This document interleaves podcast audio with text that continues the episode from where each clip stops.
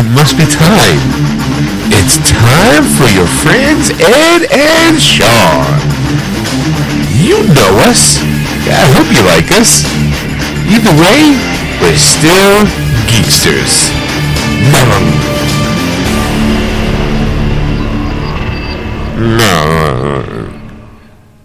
And welcome to episode 437 of Geeksters. I'm your host, Ed. I'm your host, Sean. 437 in a row? Sorry, shout out to Kevin Smith. All right, I gotta fix my mic, so excuse me, everybody. I gotta just rise it up a little bit. There you go. Ooh, so Ed, how was your week? Okay, I mean, nothing too exciting. I did a couple things, or a few things, actually, I should say. I had a friend of the show, Dave Sip, on over again on Wednesday. Instead of watching a movie, we gazed into each other's eyes and told each other's fortune. Oh God! We played what do you call it? Light as a feather, stiff as a board. We got the Ouija board out, and we're like, "Yeah, we're gonna contact some spirits." And woo! Next thing you know, I'm waking up at the side of the road, my underwear on my head, and a jock swearing at somebody else's jockstrap. Not really what you do. I started watching, because he keeps on me about watching the last two seasons of Rick and Morty. Gotcha. So I finally started watching it, and I actually, because I was trying to figure out, you know, like, you watch some episodes, but you don't watch all of them, so you can't remember them all, you know, kind of thing. And so I was watching one episode, and I'm like, I seen this one, but I kind of watched it through to its entirety, because it was the first one in season 4, you know. So I was waiting for him. That's why I started it, and he came in, and he's like, "Oh, if you want to keep watching Rick and Morty, I love these, so we can watch them." Binge watch Rick and Morty for 4 hours. So we pretty much we've been watched till about 6 hours. Did you watch all seasons or just finished? Well, I had to finish the last 4 episodes because it was about 2:00 in the morning, and I'm like, "Yeah, gotcha. You need to go, dude, because I gotta get to bed. I gotta go to work. I gotta go. Yeah. I need my beauty sleep." Yeah, I got a J-O-B. I got to do, and I can't. That reminds me. Stacy brought up my wife, Stacy, for people who haven't paid attention. She's like, "Is Dave officially retired? Retired?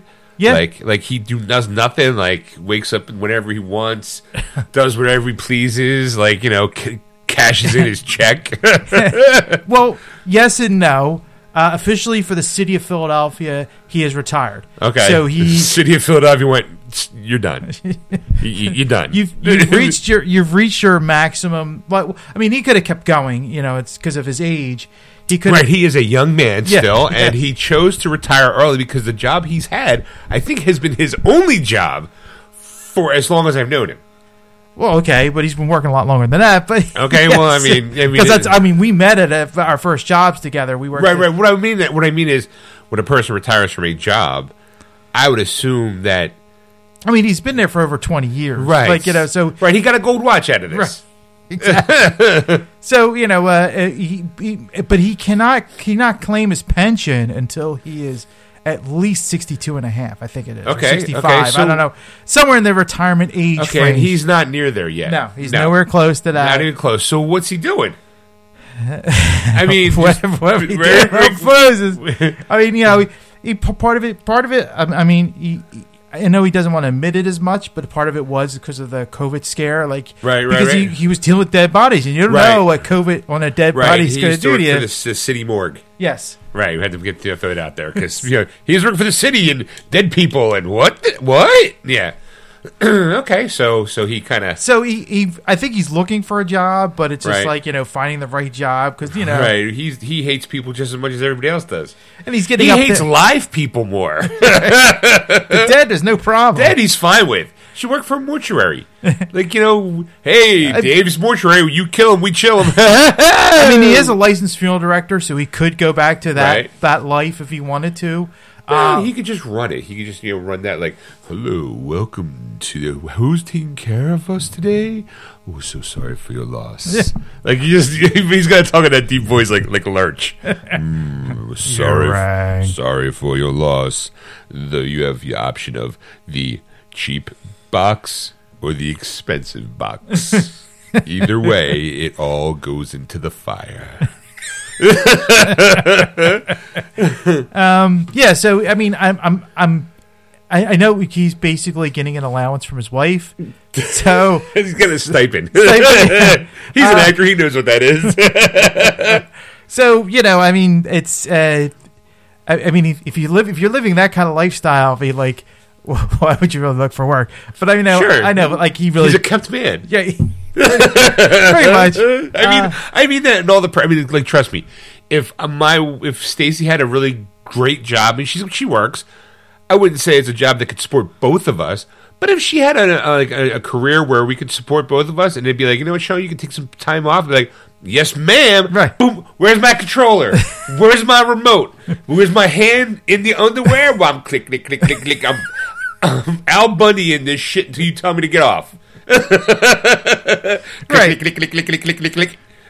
So he's running a nice lifestyle. Good for him. He's become the life of a gentleman. Yes, he's lounging. I mean, granted, he worked hard all of his life, up to that point. So he has earned his time in the sand. Yes, is what I would say. I mean, I'm not, and like I said, if you could get it, go for it. I'm just, it's one of those things. Good for him. I had Stacy that was just asking, like, so what does he do? Because he's been like an ongoing thing, like almost weekly. He's seeing you every Wednesday. Yeah. Before it was like, well, I don't know, I'm working. It was like once in a blue moon. And if the breeze was blowing in the right direction and the moon was in its full axis on a Thursday night, he would be like, I appear out of nowhere. Right. You know? Comes out from the shadows. Father hangs out for 2 hours and then disappears. Like, he just kind of falls back into the bushes, like we got Homer. Hello, what are we watching today? But he's been coming religiously every Wednesday. Yeah. So it's like, okay, well, he doesn't do anything, I guess, or doesn't do anything that require him to be getting up early. Or, well, I mean, he does take care of his parents because his mother is bedridden and his father has onset dementia, so he's taking care of them, on a normal basis. So he is doing something. It's not like he's just like, I mean I'll be honest, though. I don't think he's helping out his family that much. Right? We're like, where's my drink with the umbrella in it? So, but right. He's doing really well, though. That's good. So, like I said, he would get on me every week about watching Rick and Morty. Right. So finally, like I said, we got to a season half. I did finish the last of the season. It was like four episodes left. Sorry. Okay. So I did finish that on Friday. So I was like, good, I got it done and over. Because I know like that would be the first thing is thing. Did you finish it? Yeah. Right. So I had to make sure I finished this. I enjoyed the series before, and it's even more brutal and darker. It's very adult oriented. It almost feels like they, especially this season, it felt like they were like, okay, you know what? We have so many different subplots, and it used to be just adventure of the week. And the best part about it is because you have to watch almost all 5 seasons because there's certain things that will pick up from season 1 or something like that, that they finished off in this season. And you're going, oh my god, because there was one called The Citadel, and it's about Rick and Morty's, and they left it, and it was like this open-ended thing, and they never went back to it. And I'm like, I guess we'll never know. And then finally, and the evil Morty, the final season finale of season 5 addresses the Citadel, and I'm like, oh my god, finally, my prayers have been answered. But then, in typical Rick and Morty fashion, they fuck it up in some way, shape, or form. Or it gets so screaming, you're like, what's going to happen now? Like, what? There's no more Rick and Morty Citadel. Spoiler. But as I say, there's other threads that they've pulled through these episodes. They eventually they'll address those when they get to them, and it's just amazing. I really enjoy it. I recommend it if you're a fan of this show. I think it fits. Yeah, I think it's nerd geek culture. It's like it's Back to the Future meets Cheech and Chong. Yeah. One movie I did want to watch. Moving on. One movie I did want to watch, and I'm glad I didn't. I'm kind of glad I did see it. I didn't see it with anybody because it was called The 355, and it's about an international spy ring. Right. Which, Ed, by the way, streaming free on HBO Max. By the way. Right. Because I bought it. I did buy it. Right. Hey, what comes around goes around, Ed. Every time you got me on that, I'm like, bitch. I'll get you. Well, I would have bought it either way. For me, It's in all fairness, I almost bought it this past week too, but I was like, I was gonna just buy it just because I had the money burning in my pocket. And I was like, you know what? No. Think about this. Don't do it, and then move on. And then I went home and I was on HBO Max. I was like, oh look, it's there. It's so close to being a good movie. Oh, it's got. There's two elements that I think are terrible. The actors and the plot. Not the plot. The plot is pretty good. The acting and some of the up close fight sequences. You can tell they're fake, and there's two. They're just running to, like, if they sped it up maybe a little bit more, right. Like if, turned the time speed to 1.2 or something like that. Right. Like for the fight scenes, it probably would have been better that way. And then some of the performances were underwhelming. It was just like, I'm like, wow, this kind of like some of these movies. I'm like, this could be a direct-to-video. Like this was probably pretty close to direct-to-video. That's what I kept thinking. It could have been in a post-pandemic world. Maybe they could have looked at some streaming options before they put it into theaters. Yeah. So I was dying to see it. I saw it. I'm kind of glad I saw it, but I'm like, I have a hard time recommending this movie, but like as I said, there's so many female action flicks, and like I said, some of the scenes are very good, but like I said, like this could be a B quality Tubi TV, Pluto TV kind of movie that you're going, it came and went, like that's the kind of thing, because like I said, some of the, especially some of the fighting scenes, you're like, wow, that's. You could tell that was like a cut, and they cut it wrong, and you could tell it was like the setup, and like the turn fight, just like it was not thing. But the plot was good. I liked the plot, and some of the twists was good. But a lot of it, you a lot of tropes you've seen before, so it's not. If you see enough movies, you go, oh, I know where this is probably going to go. Yeah, it wasn't that a big surprise. Right. Gotcha. Wasn't a big reveal. You're like, oh my god, like now. Oh look, someone's a double agent. Go figure. Like, exactly. Not that I know anything about the plot, but it's got to do with spies. So obviously, someone's lying. Yeah. and you've pretty much nailed it. Right. But I mean, it's a fun romp. If you like a popcorn movie, like you don't want to think about it. If you want to watch cool chicks fighting, right? That's, yeah, then it's worth your time. Right. New Charlie's Angels. I think Charlie's Angels did it better, but that's just me. And then this past week, and all the videos dropped this Friday, because that's when Disney asked all the video bloggers demands probably like they had a press tour this week for the Galactic Star Cruiser. Right, almost everybody on TikTok that I follow has been like, "We've been asked to come here. Look at this. Look, how many times I got to see that fucking room? Is it fucking getting on my nerves?" I was like, "Yeah, the bunk beds. Yeah, gotcha. Oh, look, a full bed. Oh, look, a window. Out space. Why do you need a window shade? Just ask it. It's space."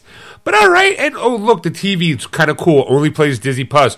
So even the Galactic Empire is run by Disney.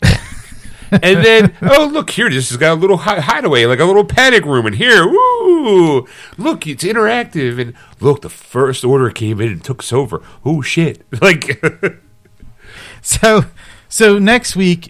March 1st is when the paying audience can go in. Right, and that's where Phil goes, hey, yo, Toots with the three tits. Why don't you give me some blue milk?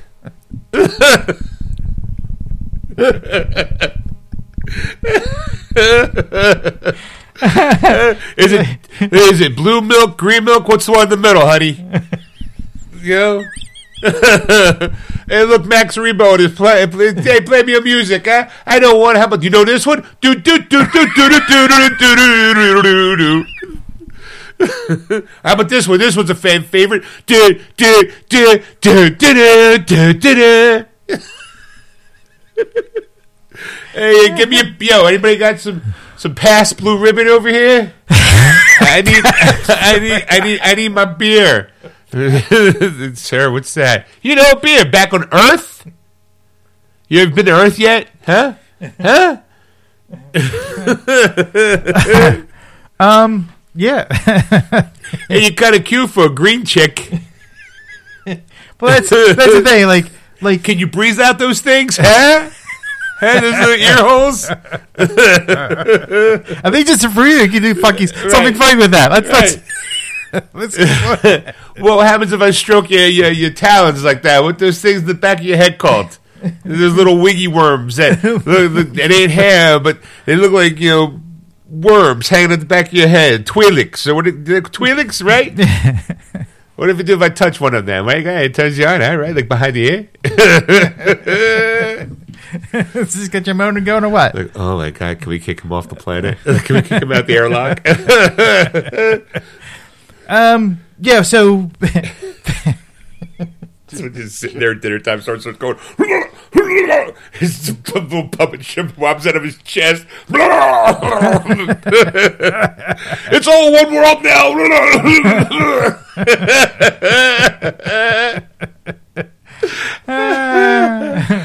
I see a predator walking through. It's all owned by Disney, so why not?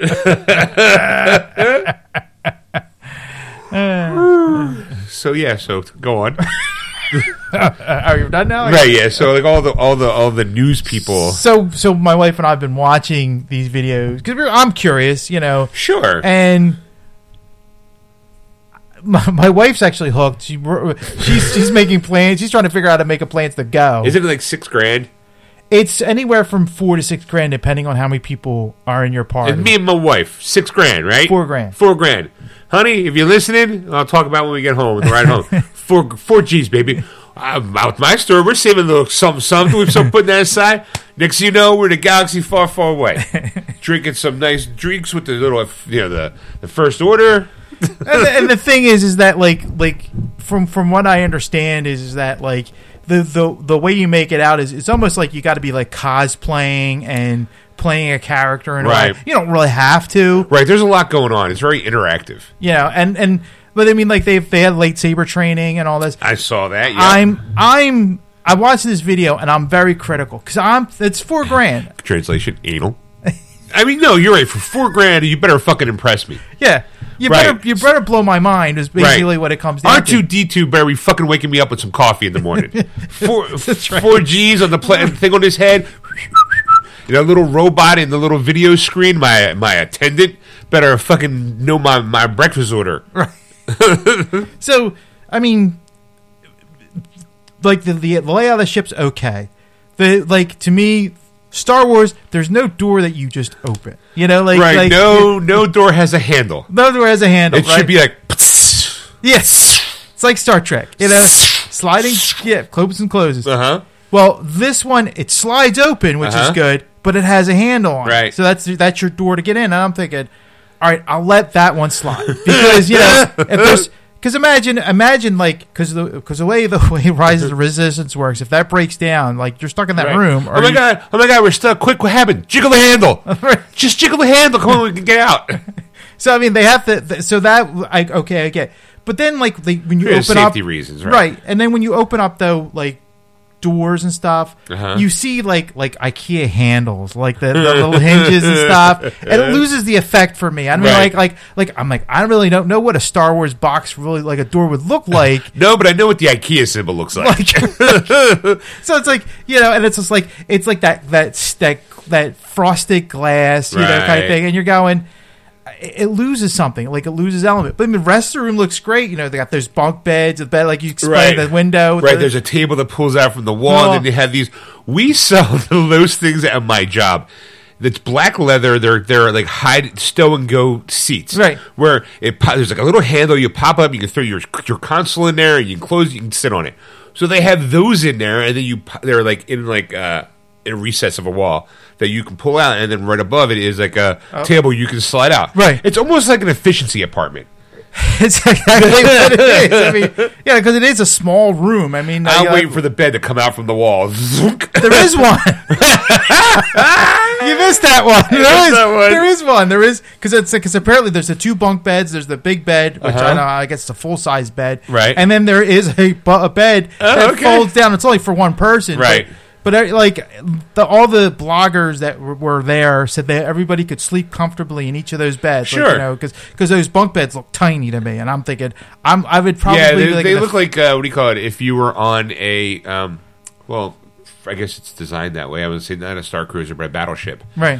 The Navy, they looks like they sleep bunks, and there's like, if you ever see any kind of submarine movie, it looks like those bunks. Right. Yep. You know? Exactly. Except futuristic. Right. So, you know, it looked okay, so I'm like, all right, so it's like half and half. So, but the restaurant looked nice. I mean, you know, like the area, the atrium area where you think the bridge, that's where it starts, because it looks more Star Trek than Star Wars. Oh, shit. You know, like type of thing. And I'm thinking, like I said, I'm going to drop $4,000 on this. Like, I want to have an experience that's like so Star Wars that you're going, you did Rise of the Resistance. You did Smuggler's Run. You couldn't beat those. I am a VIP. I expect you to be dazzled. So they have like bridge training, and then they have the lightsaber room where you do the lightsaber, and it's basically you're holding a lightsaber. Uh-huh. And there's a light, and you just move the lightsaber to that light. Well, it's training. You're not fucking doing backflips with Yoda strapped to your back. I've seen so many Star Wars movies. I have my own lightsaber. I think I deserve. I want that little remote. Spinning around, and then it shoots a laser, and I don't care if I go ow like Luke does. Like, ow, ow. That's what I expect that in my immersive vacation. But then, of course, there's a lot of things. 3PO, where's my suit? But the thing is there's a lot of things you can touch. In that there's a bridge, not bridge. There's a hey, honey, come here. This is a touch museum, huh?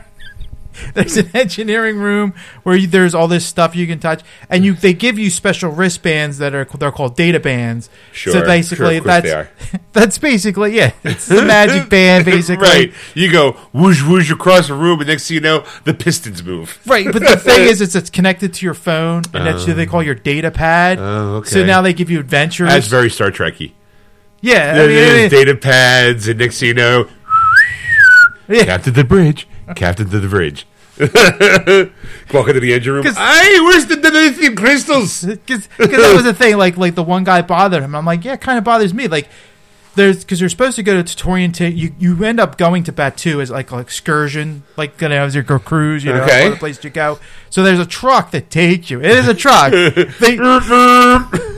they cut the hole in the side of it. They make it look fancy, and they make it look Star Warsy, you know, with all these like gadgets and stuff. Right. Lights holes and lights. Right, and it's all seated, but it's basically a glorified bus. It's basically what it's a glorified party bus. It's a Star Wars bus. Way to go! Lights flashing on the inside. That's exactly it. This is awesome. What? I'd say it's the only thing that was missing was a DJ. That's the only thing that was missing on this bus. It's your DJ R2-D2 into his house. Wicka wicka wicka. Wicka wicka wicka. Get ready to party hardy.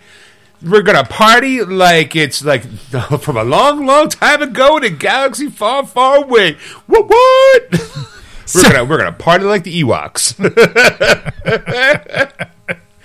So, Hootini! When the Jawas are coming out and stripping. Hootini! That is one thing I don't want to see stripped. Well, they're picking parts off the truck as you're driving. Dancing the thing, and they're taking things right off it. You're like, oh my god, like how this happened. So when you land, they take you to Batuu, and then they take you through this entranceway, basically. And now you're in Hollywood Studios in that area, and you could go beyond. You know the Star Wars area. You can break the illusion whenever you want. Right. But they give you quests, so now you have to go through each. You've run around basically this little area. It's like, hey, we're gonna give you a little bit of everything. Go over here now, so you can. Because like our human counter, click click click. Don't forget while you're there, we call it a gift shop. Right. One of them was they go to the Tordarian toy maker and ask if something. I forget what the quest was. And then when you tell them that, he's supposed to give you a rock. Right. Well, they don't give you a rock. They just virtually do it on your phone. Right. So that you receive it.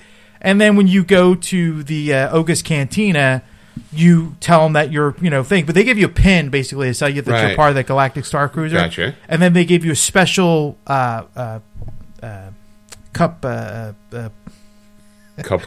Oh, coaster. Yeah, and that has a QR code that you scan, and it's supposed to do something else. So there's all these little missions, but they're like, a lot of times you're just running around from place to place doing your data band where it is, and then you have to play a game basically with your data pad to do something on the I've seen somebody do that in the park part. Exactly. I mean, you could do that. You don't need to be on the Star Cruiser. Like, oh, look, here I am by the Millennium Falcon. If I do this, whoop, whoop, whoop, whoop, whoop. Oh, steam comes out. Right. Exactly. So those things, those are kind of it, but I guess it's something a little bit more to it than those ones that are special just for they do the Harry experience. Potter. They do that the Harry Potter land where you have the wand. If you shake your wand a certain way, like, oh, look, the window front. Yeah, we tried to do that last year. You just have the wrist.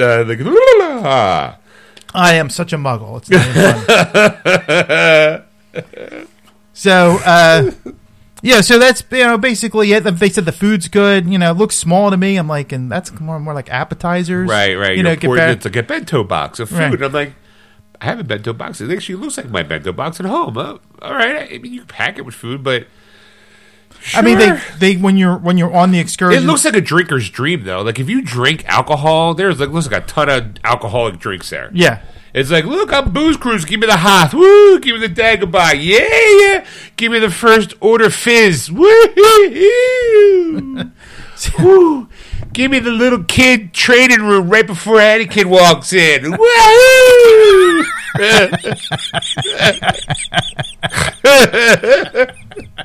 What do you call that? What do you call that? Order 66, bitch! Woo!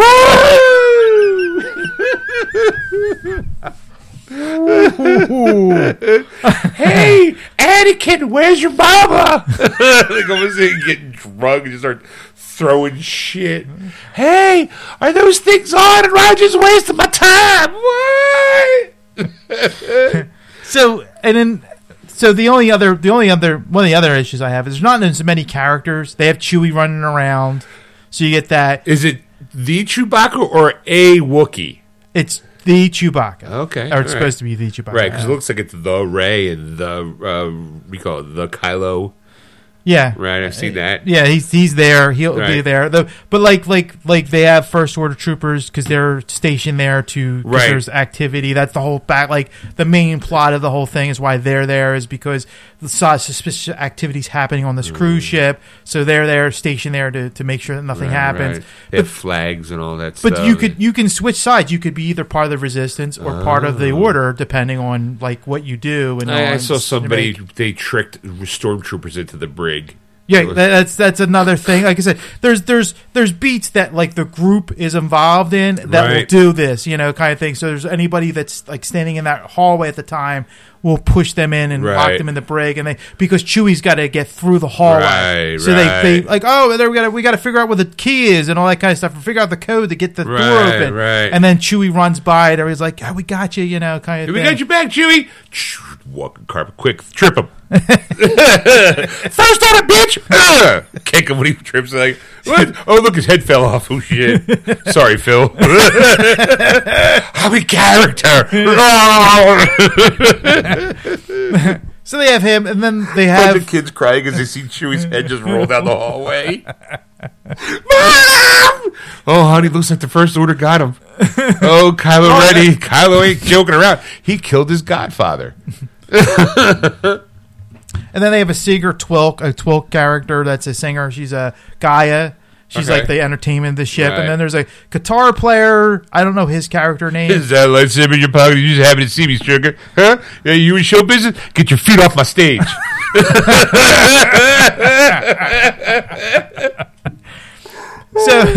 So then there's a Rodanian, which is Greedo's character. It's a woman. Right, I see the photos of her. Yeah, she plays. And then the captain's this blue, looks like a blue meanie from the 1960s Beatles Yellow Submarine movie. Because every time I'm like, I want to go, blue meanie. So what do you think? I need to rehearsal. Only people that saw the movie know that joke. So they think, and then the rest are regular humans. And they're, you know, right. interacting with Terrans, Ed. Terrans. Terrans. They're not humans. They're Terrans. Terrans. Well, they're regular Terrans then.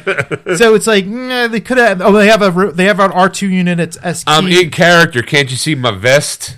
It's black. I kind of look like Han Solo, but I'm not. Oh yeah, I mean, how many Han Solos I saw running through that ship? Right. You know, you're going, oh, okay, yeah, oh, yeah. Okay. I'm like, all the girls dressed like Rey. All the male boys are dressed like Han. All right. So I mean, would I do it? Yes. Would I pay $4,000? No. That's the rub, isn't it? If you're like, it's $4,000, and I'm like, you do get amenities when you're like, you get the ultimate fast pass, as they call it, right. The golden fast pass, which means you can get on Rise right away. You can get on the Smuggler's Run right away. You can get Oga's right away. Right, you're paying $4,000 for a bunch of perks. Right. It's like, basically, you know what? It. You can shack in here in this probably a mid to average size hotel room that a guy like me might feel claustrophobic in. You know, or it reminds me of like a cabin on a cruise ship. Because it's like there's no real portholes. Everything's a video screen. And you're like, all right, well, I'm not going to spend much time here anyway. I'm here just to sleep. The rest is supposed to be walking the park. Walking the ship. Right. Walking the ship and on the park. Because, like I said, that thing I was telling you about, it goes like every day to a certain time, and then you got to be on the ship. Right. But there's a lot of interaction that happens on the ship. Right. Okay. But it's one of the things. I'm just looking up real quick as we're talking, because the reservations, like, there were a lot of cancellations. Like, we could book now and be in the Star Cruiser right. Next week. Like, that's how sad it is. I think it's one of the things where, number one, it's expensive. Yeah. It's $4,000 to $6,000 depending on your family. Not only that, but, I mean, we are still living in a pandemic world. You don't know what their protocols are at the moment. I mean, apparently they have, like, fancy little masks that you can wear while you're there. But it's still kind of like, yeah, that's great. That could be the cleanest, healthiest place on the planet Earth, but you still got to get there. Right. You know, so you're still dealing with, you know, the assholes on the plane, in the airport, in the sky, pulling up to the place. You're going, oh my God, isn't this magical? Well, some guy in the back is like, and you're like, oh, I feel very worried about it here. We're all going to be stuck in a building together, and over here clearly is a Trump supporter. Right. You know? So, yeah, so actually, let's see here. I'm looking at, oh, wow, okay. I'm going to go back. Ed's like, oh. Well, I know what I'm saying. Oh, okay. I'm sorry. It's jumping around all too fast for me. Okay, so March and April are booked out. So we couldn't go. So forget it. Right. How about May? My birthday's in May. If your birthday is on May 10th, I believe. It is. Yes, it is. You could go on the Galactic Star Cruiser on your birthday. That is incredible. And apparently there's a lot of reservations. That's wide open. So you could be on the Galactic Star Cruiser almost by myself. Almost by yourself. Just me walking through. It's like walking around in my robe. My Yoda robe. I got my Yoda robe. My Jar Jar slippers. The thing is, he's wearing a Yoda robe with no belt. Right, no underwear. And Jar Jar slippers. I'm just here for a cup of coffee. Just walking by, just getting I'm here for the continental breakfast. By the way, shitter's full. I got which one, sir? There's 140 of them. All of them. I had a long trip and I had Taco Bell. You're welcome. Just walking in my Yoda robe, right? I got the Jar Jar Binks slippers, right? Just shuffling through. I got the goofy hat on with the hair, like no, you got a Chewy hat because they got Chewy hats there. Except no, or it's like a Yoda hat, except it's Mickey Mouse ears. Like, it's gotta be something Mickey oriented. I'm walking through with like a Yeti cup, just walking through going, yeah, what do I get? Can I get a top off, please? Like, grr, yeah, Wookiee, grr. Where's the first order showing up? Huh? Hey, miss, can I get a little squirt here for my coffee? Where's my bowl of Frosted Flakes? I'm sorry, they're called Empire Flakes or whatever. Fuck, I don't care. Fruit Loops or something else, or like Yoda Loops. Yeah, so there is some limited booking as of right now in May. There's a lot of available spots. Not a lot, but 1, 2, 3, 4, 5, 6, 10 days of availability for there. June is booked out, so that's Chris. I think that's beginning of summer. Speaking of summer, July has a lot of availability. Really, that's surprising. You figure you would be on 4th of July out in space. Well, the 1st and 2nd of July is booked up, but the 3rd and 4th is available. So you could go on the 4th. Right, honey. Look, we can go swoop around the galaxy, but we got to be home in time for 4th of July. You know, because they don't celebrate Independence Day in space, which you'd think galactic independence would be greater than American independence. Right. Just saying. You can be part of the resistance. Win the war on, what do you call it? You to this day could be we all together as one celebrate our Independence Day. It's no longer an American holiday; it is a galactic holiday. Huzzah! There you go. Quiet down there, Bill Pullman. Yeah, so there's like a couple days here and there in July that are, like I said, booked up, and in September, August is wide open. I mean, wide open. What's hottest? It's hot. It's Florida. Yeah, and I don't think there's as of right now you can't get beyond September to book. Right. So. Okay. So no Christmas. I can't imagine what that would be like, because I know Christmas in Disney alone is insane. Right. You know, closer you get to the Christmas holiday, it's insane. Huh. So. Because we go sometimes in early, like right after Thanksgiving, we'll go. It's not as bad. It's pretty light. Right, you got that nice little time where right after Thanksgiving and before Christmas, there's like this bubble of like two and a half weeks of like nothing. Like I wouldn't even give it 2.5 weeks. I'd be like a week and a half at most, and then that's it. So then you're like, oh look, park's wide open because everyone's waiting. You know? Yeah. All right. What else? Let's see. That was it. That was it for me this week. Yeah, there was other odds and ends, but nothing really show-worthy to talk about. All right. How about you, sir? Well, okay. Let me go over my notes here. Well, I guess we should start off by saying, like, Ed, anybody who's fans of the show has heard me complain about my car. Yeah. I had some car issues probably a few months back. Engine light comes on. It's got some personality issues, I would call it. And I don't know if we talked about it on the show, but my car did not pass inspection this year because I think of a bullshit reason. So I went to go to the dealership that I bought the car at to get a second opinion. Mm. And since that time, my wife and I have talked about maybe, you know, like, well, let's see, maybe it could be time. Like, well, let's just see. And basically, if there's a problem, I had all these problems. Not all these problems. The car was fine. Mm-hmm. We could have fixed it. But instead of fixing it, we said, fuck it, I bought a new car. White people problems. First world problems to the max. We were there and we were just like, hey, let's just see if there's a deal going on. Not like hey, if you buy one, get one free. It's more like, let's see what our car is worth while it's getting worked on, or if before it gets worked on, let's see if there's a value to our car and our loan, and maybe we might get something in. Might get into something a little bit more, not us, because I really loved, we had a Ford Fusion. What year was your Ford Fusion, by the way? 2015. Okay. It was 2015. I would say I got it at 2018, I think, maybe. Yeah. I think it was about 3 years old when I got it. I legitimately, if people remember the show, I legitimately drove the wheels off of my old car. Yeah. I was kind of in I would say a financial bind is not the right word. No credit, you know. So when they got my car, they got me. You know, they kind of stuck it to me. Rightfully so. I was able to make payments, obviously. You know, never had the car repoed, thankfully. But now during this time, we live in the northeast section of America, so we have snow occasionally. Mm-hmm. Stacy, being from southeast Texas, the moment some snow hits the ground, she gets a little shaky, a little nervous, especially when we're driving. Mm. The car was a 4-cylinder car, so it did kind of slip a little bit more than I like in the snow. Mm. So I'm like, okay, well, let's see if we got like an all-wheel drive. Like, what in the perfect world, what boxes do we want ticked off in a car? Mm. all-wheel drive. We're kind of spoiled with a rear-view camera, and we're like, well, I think most cars nowadays have it anyway, standard. So like we kind of get that, but let's get all-wheel drive. And they were like, okay, well, we ran some numbers, sir, and you know we can do this, we can do that. You have a little bit more than you thought, so we can get you into a 2015 Nissan Murano. All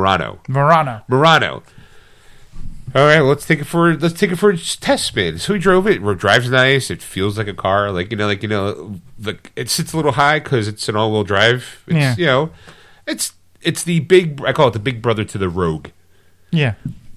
Okay. Which is, I'm like, I kind of wanted to get a Rogue because I was just like saying I drive a Rogue since I play mostly thief classes anyway, and all of my games are like, look at me, I am a Rogue driving a Rogue. Instead, you know, I got this. Right. Oh wait, I got So it's got this nice instrument panel where you can when you set up your phones and stuff, you can name your recognize its name almost. It'll call itself by whatever. We chose to call the car Harley because it's red, it's black. You know, we're Batman's fans. However, I gotta talk to my wife because I feel like that is not the appropriate name for this car, and I'm kicking myself because it's right there, Alyssa Murano.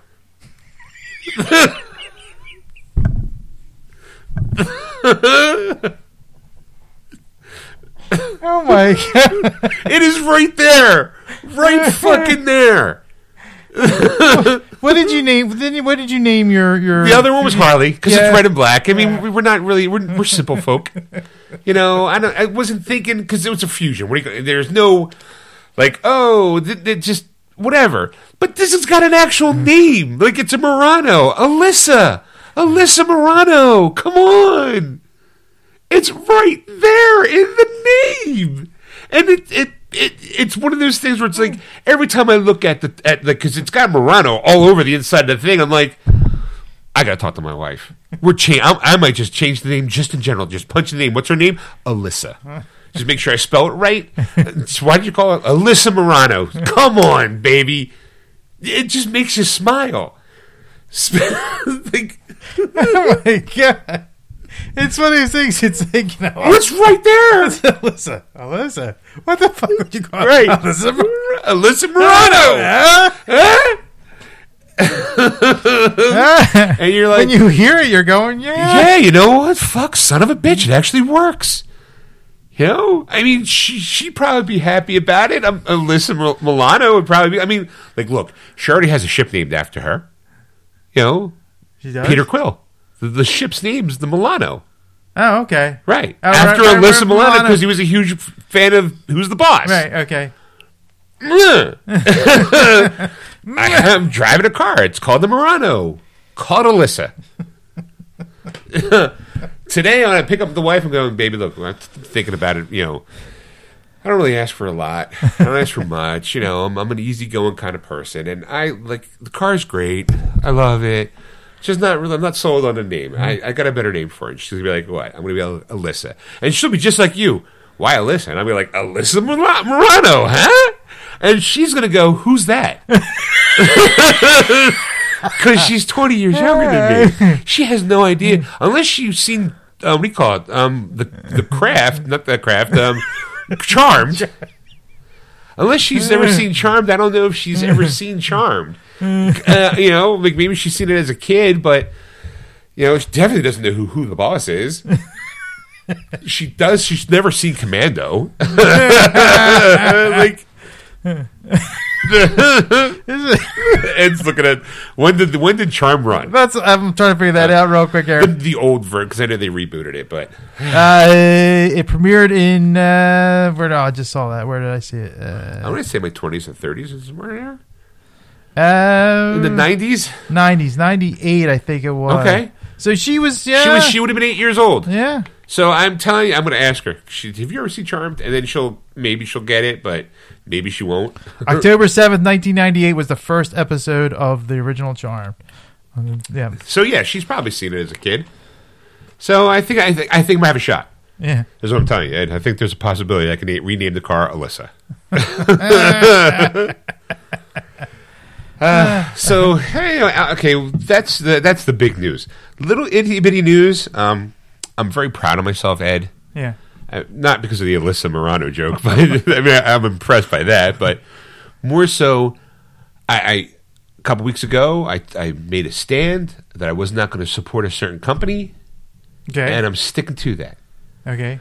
I was going to buy House Gucci this week, last week, the House of Gucci, right? Because it was coming out on Blu-ray. Walk in, it's in my hands. I'm like, okay. I flip it over. It's a fucking Apple TV thing. It's an MGM movie. I went, what's it on Vudu? $20 on Vudu? Buying it. So I bought House of Gucci digitally because I didn't want to support this whole MGM streaming through Apple bullshit. I'm done with it, Ed. Okay. I made a stand. I'm sticking to it. I'm like, well, I kind of really want to watch it. Does Hulu have all the special features? Yes, it does. All right, you know what? I'm going to buy it this digitally, and then when it gets real, really cheap, maybe I'll buy the physical version. I have yet to watch the movie, right? Because I know Stacey didn't want to watch it, but I also did watch Ghostbusters Afterlife. Oh, really? Okay. A few weeks back, it was on sale for $10 on Vudu, and I'm like, okay, $10, brand new movie, 4K version of it. I'm in. Like, you know, because we always talk about like whether or not you buy a $5 movie. You know, we talk about it all the time. Yeah. So Afterlife was $10. I'm like, you know what? I can support a $10 digital copy because, you know, it's, I want to see it. Mm-hmm. I'll eventually get around to buying the physical version, maybe. You know, I got like I think two $5 coupons at Target, so maybe I could drive in and buy something and save $10 on a movie.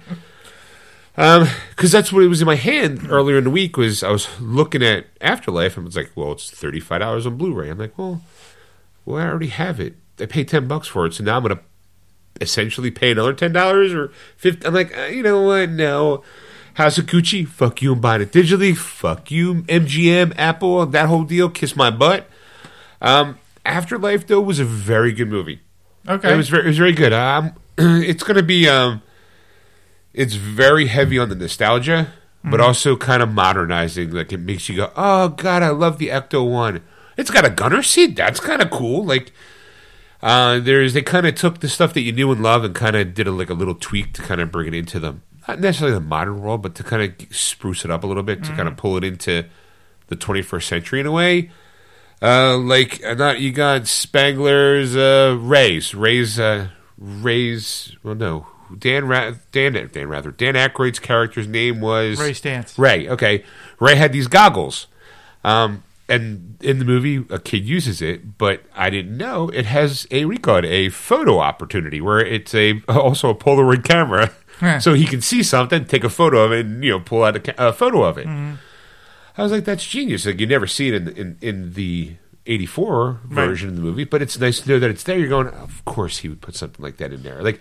And again, it's written because we lost Ivan Reitman past couple weeks, and I wanted to watch Meatballs, but I didn't have it digitally, and I didn't feel like going downstairs to get it, so I was kind of miffed. I was like, so I started watching Ghostbusters, which made me buy Afterlife, and the story itself was good.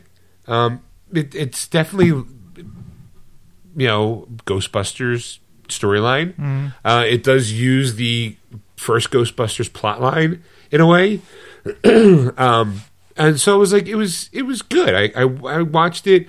There's a couple moments I was like, "You sons of bitches!" and then just got something in my eye. It's nostalgia. Nostalgia's in my eye. Nostalgia's in my eye. It was really good. I highly recommend if you're an OG Ghostbusters fan. I think it honors the original and also pushes it forward. And again, in comparison to the other version that came out, like the reboot, you might want to say, or is it a reboot? I don't know. With all the ladies, that just kind of fell flat for me. This one had some cute jokes in it. It felt more dramedy than comedy. Okay. Because you're dealing with kids, and kids in a supernatural kind of situation don't tend to get a lot of ha-has out of it. Right. It's more like they're in peril sometimes. They leave the ha-has to Paul Rudd, because he's in it. They, I don't know how. Have you seen it yet? No, I own it. I actually picked it up physically, and I do have the digital copy of it. I yet to see it. There's. I mean, I'm having a hard time like watching it, you know, because it's just like I'm like, can you go home again? Like that's the thing. Fair enough, you know.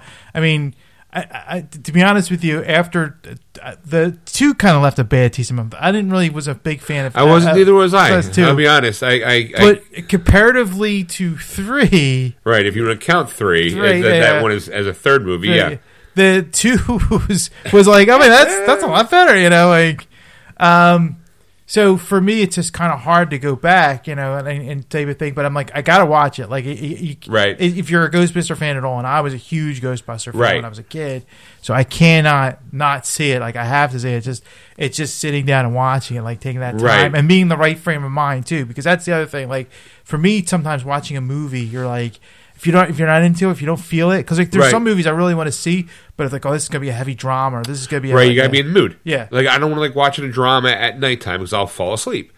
You know, I'll watch a comedy or something lighthearted, or you know something I'll watch. Like lately, I've been watching Arrested Development on Netflix, a show I never watched when it first aired. I heard good things about it. You know, I'll give it a shot. I think I just finished season 1. You know, I know that eventually it goes from Fox to Netflix to kind of finish off the storyline. So I'm like, or the show itself, but I'm like, all right, but this one, it's I mean, you have to kind of look at Afterlife in this way of it's directed by Jason Reitman. Okay, so it's the son of Ivan Reitman, who was on set when he was a kid. So he's like, he says he was like the first Ghostbusters fan of all time. In fact, there's a deleted scene that shows up as an Easter egg in the movie. Because they fully are well aware that the original Ghostbusters existed, so it plays on that, you know, that what happened, and to not get too in detail, like why is this happening in Middle America and in the middle of nowhere? Where's the Ghostbusters at? Why is the Ecto-1 here? It kind of you know fills in. It paints this picture of like, oh, okay. Movie magic there's a lot of movie magic in it at the beginning and the end, and the special effects, like the behind the scenes stuff, I thought was interesting because Ivan Reitman, he pretty much pulled what J.J. Abrams did for Star Wars: Force Awakens. Kind of, I'm going to give you everything that you liked about the original.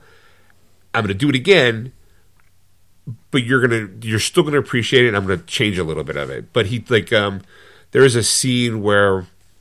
Spoilers, ghosts escape, right? Well, they legitimately use the shot that they used in Ghostbusters, the first one, how the ghost pattern moved. He's like, we legitimately just stole the plate and put it in this scene. So like there's going to be these familiar beats to it, like, wow, that feels so familiar. Like it is. And he's like, it's designed that way, but also there's a little bit something extra into it. You know, like there's a couple cameos in it that are not Ghostbusters related that made me go, "Oh my god!" Like that's so and so. You know, especially like towards the end where you know they deal with you know the big bad, so to speak. So I mean, I recommend it. Okay. You know, good. Let's see. Let me get my notes here because I feel like I did something else. Stacey and I are still watching Pam and Tommy. Let's see. Get that. Get my notes. I gotta get my notes. My notes.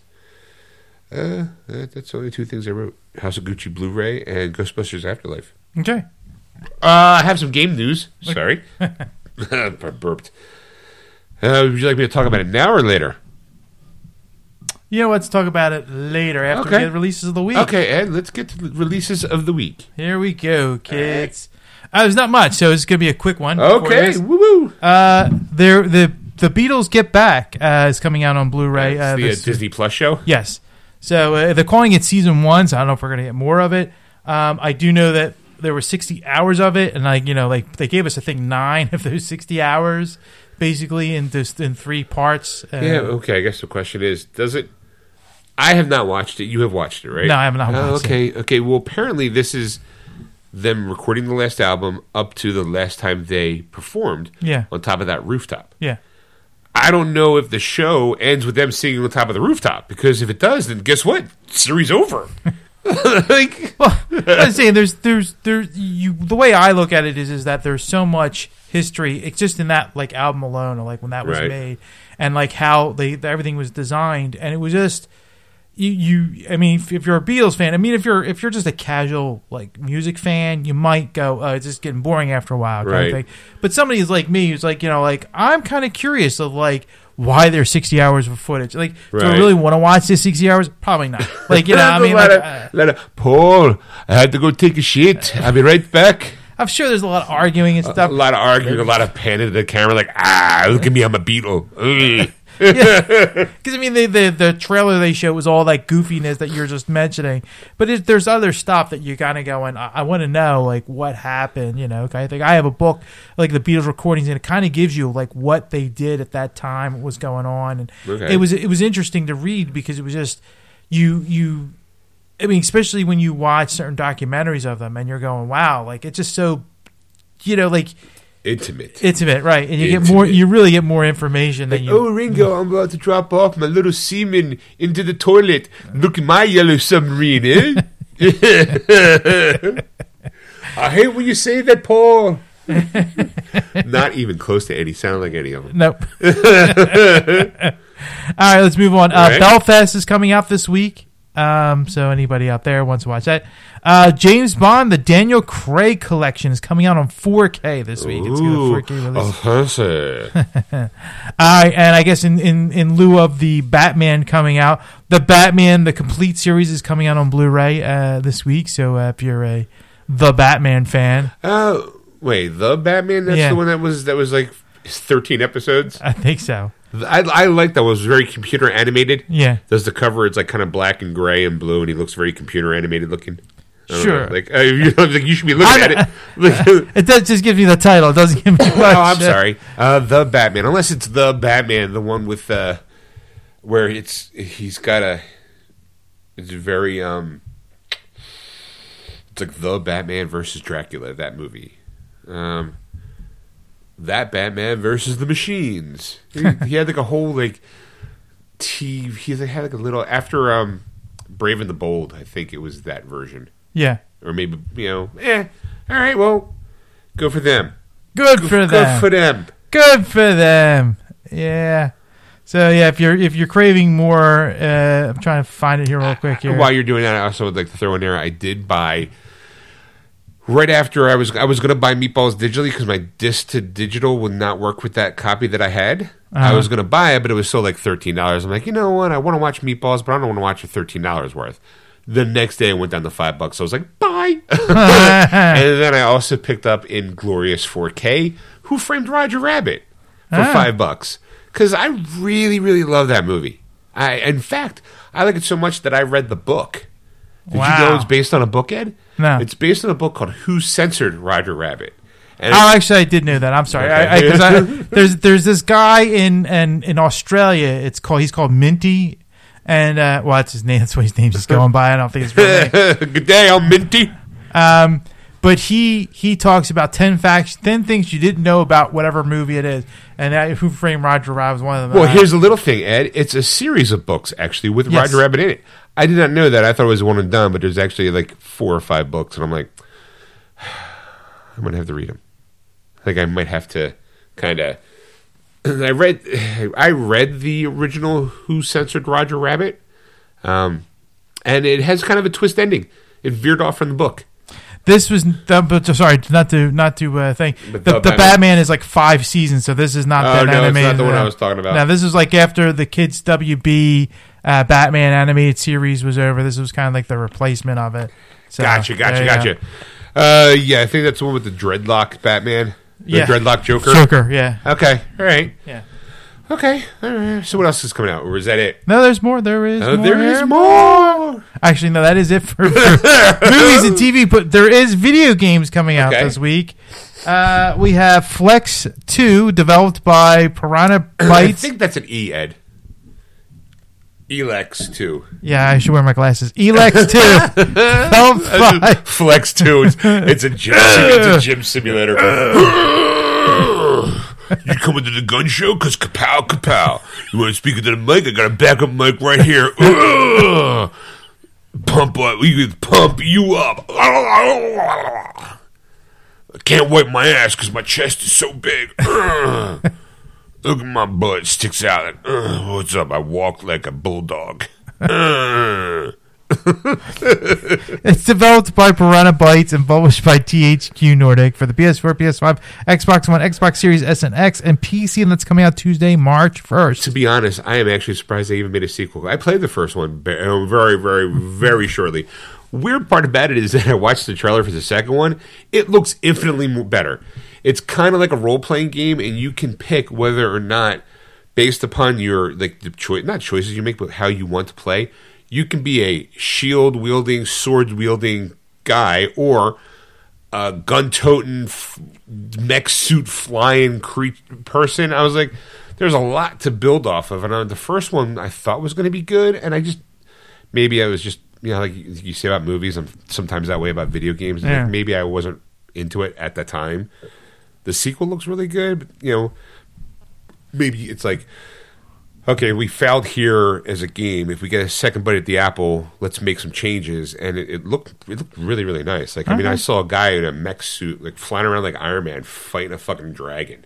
Oh, that sounds cool. Right. All right, let's move on. Far, Changing Tides, developed by Okimotive and published by Frontier Foundry for the PS4, PS5, Xbox One, Xbox Series SX, Switch, and PC. And that's coming out Tuesday, March 1st. All right. Then we have Shadow Warrior 3, developed by Flying Wild Hog and published by Developer Digital. Okay. For the PS4, Xbox One, and PC, and that's coming out Tuesday, March 1st. Russell. There. All right, I'm done. You good? Okay. Yeah, I'm good. All right. Then we have Babylon's Fall, developed by Platinum Games and published by Square Enix for the PS4, PS5, and PC, and that's coming out Thursday, March 3rd. Then we have Gran Turismo 7, developed by Polyphony. You Polyphony, you? Yeah, that's it, Polyphony Digital, and published by PlayStation Studios for the PS4 and PS5, and that's coming out Friday, March 4th. And finally, we have Triangle Strategy, developed by Square Enix and published by Nintendo for the Switch, and that's coming out Friday, March 4th. All right, well, a couple things. I might have a review for Gran Turismo next week. Okay. Might. And the reason why I say might is in the business I'm in, sometimes they give you tchotchkes, and I think a digital version of the game is one of the tchotchkes. Okay. As you know, and again, have you ever played the Gran Turismo series? I want to say yes, but there's some of those games look so alike that I can't. No, they're very much like, because it is legitimately a driving simulator video game. Yes, I have played that. Right, I think everyone has dabbled in some sort of Gran Turismo game if they've ever owned a PlayStation. Incomparable Forza would be the driving the exclusive driving game for Xbox. I played it. The most recent version, Gran Turismo Sport, also has like a VR version, so you can be like driving VR. But it really is a driving simulator. I'm sorry, I've been driving for a very long time. I don't need a simulator. Hey, show me to do drive and just track. I'm gonna, you know, like I don't need that. Right. However, that being said, Ed, it's the 25th anniversary of Gran Turismo, and they. I also own a PS5, so I'm assuming that the stuff that's in the PS5 are also going to be in the PS4. I don't know. But it looks more than just a driving simulator game. It's not like, hey, get into this car and race around. And, you know, there looks to seem to be like, if you're just a car collector, there's things you can do to unlock other cars. And there's like a whole photo. Like, there's always been like a photo mode where it's like, hey, here's my car. I'm going to put this background on it, and I'm going to take a photo. That's it. Work for the camera, baby. Oh, you're so. Let me see those headlights. Let's dim the lights. You know, let's see what she looked like if she was in red paint. You know, let's see what she looks like wet. Right. Like, ooh, let's have her drive in the rain.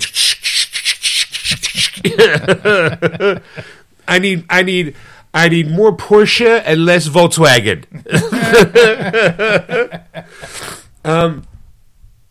So there's also like, you know, like, I'm not into like, hey, let's fine tune the car to, you know, do this. I'm not a gear.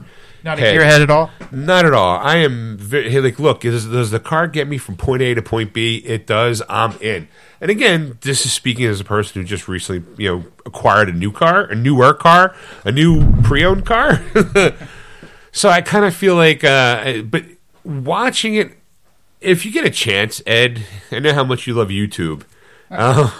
You should you should take a minute and watch the trailer or the video to the new Gran Turismo, because of course they want to show you that it's all captured on a PS5 because they want to push PS5s. How gorgeous it looks. It's like jaw-dropping, kind of like, wow, that's pretty. I can't wait to get it. I never play this game, but I kind of want to buy it just so I can look at it. You know, so my boss said he thinks that it might be one of the games that, you know, store leaders got for free at being at a conference. I mean, I like racing simulator games, so it's not like a far stretch for me to would buy something like that. But the problem with it is that you're right. It's a driving simulator. I would be more inclined to playing like a more car racing game, and not so much like racing like. Kind of like a Mario Kart, almost in a way, where you're throwing with real cars. Where you're throwing banana peels or the Oreos, like can you imagine playing like Speed Racer, like, you know, the video game or something like that, where, you know, you have these, you know, gripper tires that you could go up on the mountain, or saw blades that. Oh, Ed and I are trying to work silently, putting a monitor in, and I have it all plugged in, and there's nothing. I'm like, why is there nothing? Ed just handed me the plug. Didn't plug the power cable in. So for me, you know, like, I would be more interested in that kind of racing game. Though, I mean, I do drool. Like, when you see those cars, you're like, you kind of just drool at them, and you're going, You might have to flip over the power strip because there's another side. Oh, there's another side. Yes. The power strip. Ooh. Say it's an AC/DC power strip. Hold on. Oh, let me get my headphones right here. So, I mean, for me, like I would probably buy it just like you said, just to look at it, just to have that like, ooh, like, look how awesome that is. Like, look how cool, you know. But it's coming up. Yeah, there's okay. We have liftoff. Yeah, so it looks really, really good. I'm not gonna lie. I'm like, oh, this is fancy, fancy, fancy. So there's a part of me that's like, I can't wait to get my hands on it because it'll be a digital copy. And I just recently made a whole shit ton of room on my PS5 because I bought an external hard drive to kind of move all my PS4 games over. So I'm looking forward to it, Ed. All right. Looking forward to it. All right. All right. Well, you said you had some video game... Did I talk about Horizon Horizon Forbidden West? You did last week. Okay. Yes, you did. Because you were talking about how... it was more plot central, I think it was, or... It's a good game. I give it a thumbs up. All right. However... I get this is for you, by the way. I'm going to tell you. It is Elden Ring. It helps call your spectral horse. It's the last one we had in store, so it's an actual ring. It's a bag. It's a bag. It's one of those, like, you know, like velvet pull string bags. It's got Elden Ring on it. Oh. And it's an actual ring, but that ring is supposed to be able to, you know, call your spectral horse Torrent, I think, whenever you need it. But because Ed, I have one in my bag. It's, you know, Ed's putting it on his fingers. We're not married, Ed. You don't have to wait. I do. I don't. I said yes. No, I don't. All right, where do I begin with Elden Ring? First, Ed. It is. Thank you, by the way. Oh yeah, you're welcome. It was my last one. I was like, I don't feel like it's closing up. I got one left, and I feel like having to lay around. I'll take it and give it to Ed. He'll never play that game, like, ever. But it's nice. It gets a little choppy. I'll play the games I have now. Right. This game is getting 10s across the board from almost every major reviewer. The only other game to get this good a score is Legend of Zelda Breath of the Wild. Wow. Okay. So kind of gives you kind of what you're thinking. Yeah, it's woohoo, like fancy. It is in the Dark Souls vein because it is. It's I remember Bandai, you guys had a problem with that. Right. It's Bandai Namco. George R.R. Martin helped write the lore of it. This guy who, wrote Game of Thrones. So it's... I guess just say start with your score and then go from there. Sean's score, I'm gonna give it about a 5. Wow. Okay, now let's holy smokes, 5. Here's why. Number one, I'm not a big fan of these type of games. Okay, and right now I know a whole bunch of it's because you don't understand them. I understand the concept. You're supposed to. The bosses are very overpowered, and you're supposed to learn how to kind of move and parry and do these things. And there's like different characters in the game that you can play.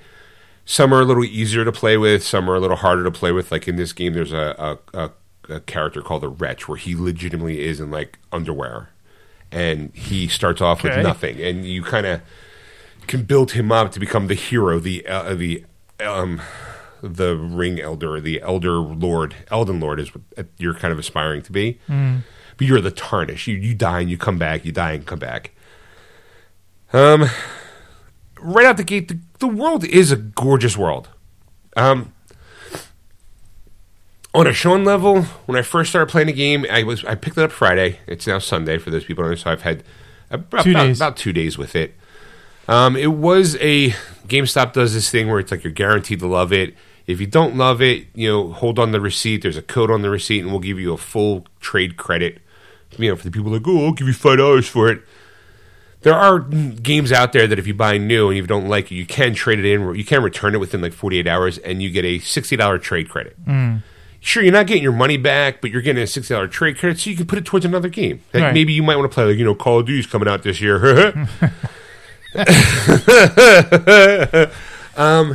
So I don't think I could take advantage of that because I'm a store leader, so I get a discount on games. So it'd be kind of stealing in a way because it'd be like I'd be returning a game and getting more worth than I paid for it. Right. Like you can be like, oh, it's the price of business, but I'm keeping it anyway because I am determined enough to want to try to be better at this game. And I feel like, fuck it, I paid the money. I'm going to try to be better. Right. I chose the samurai build, which is, samurai guy. He's got some armor. He's got a shield, long samurai sword. And I'm not doing horrible in the game. The game doesn't... It's supposed to be a little bit more friendlier than some of the other Souls games, you might say, because it doesn't kick your ass right away. Excuse me. I feel like every bad guy is doable if you put enough, like... time in. Like last night I only wanted to rage quit twice. And it's not. I don't know how do you do that? How to rage quit? No. I know how to rage quit. Really, that you go. Oh, you throw your controller across the room. No, I'm saying how can you? Not to derail what your review's going. Go ahead. No, I'm sorry. But it's me, I'll probably have an answer. Like, I rage quit once, and that is it. Like, I am done for the night, or I'm done, or I'll play another game. Like, I'll pull something else. I go, oh, fuck this game, because, I'm stuck. I almost did that last night. And type of thing. But how do you do it twice? Well, I mean, it's more of a, like, because I know that in those moments, it's not the game, it's me. Okay. Like, it's not you, it's me.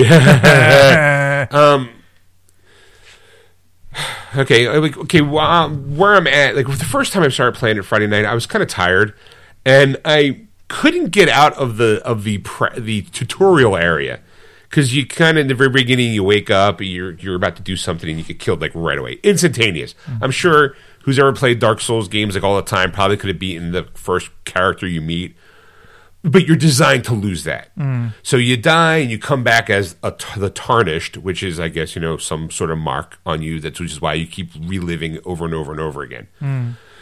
So now your idea is like the Elden Ring has been shattered into like I think 4 or 5 pieces, and there's a bunch of demigods who claim that they are part of that ring. So it's your job to kill them, get that part of the ring to be able to fuse it together and become the Elden Lord. All right? Mm-hmm. Make sense? Okay. All right. Typical kind of our D&D kind of stuff, you know. So the idea is that you go through and there's no real save points. I mean, there's save points. There's like these places you can kind of rest and then quit, so it kind of saves it that way. Mm-hmm. The problem is, again, with all the Souls games, you carry stuff with you. It's not Souls in this game. It's not a Dark Souls game. I forget. It's like relics or something. And if I get killed, I go back to the last save point, so to speak, quote unquote. But all the stuff that I collect, and not the weapons and armor, but all the tchotchkes to help my character progress in levels, is stuck where it was at. So I kind of have to go through that period, through that area again, and get to where my stuff's at, and then collect my stuff, and then move forward. Problem with that is, if something were to happen to me on the way there, and if I were to die again, all the stuff that was left behind is gone, and now what I have on me at that moment in time is now what I have to go pick up. If that makes sense. Mm-hmm. It's like it's like imagining going to the food store, and you get about a block away from home, and you drop your stuff, and you go and you drop your stuff. Someone knocks you over the head. Yeah, and brings you back to your house. No, brings you back to the supermarket. Oh, okay. Okay, but all the food that you have is like a block away from your house. So now you have to go from the supermarket on the way back to your house to go get your stuff. Right. But along the way, you get knocked out on the head, and then you're drugged back, and all the stuff that you had on me that second time is back where you got knocked out the second time, and all the stuff that you had at your first time is gone. And you can't get it. Oh, wow. Right. Well, how do you... Wait. Right. Okay. I got questions. Uh-huh. Okay, I understood that. I got what you're talking about. So all this stuff, so like that's stuff that crushes you through the game, like... that you can't get no longer anymore if you die a second time, right. Basically. What happens to it? Yeah. Well, it all goes back to, like, whenever you go to a rest spot, anything you've killed along the way gets respawned. Okay, so do you have to go back and play those parts? You could, because it's an open world. You could, or you can just keep going forward. The problem is that if you keep moving forward... the bosses could potentially be harder to play because you don't have that. Because you didn't have the ability, you didn't up your levels to go fight that person. Like, for example, Ed, there is, in the very beginning of the game, there is a guy on horseback wielding this sword like this, and he's big.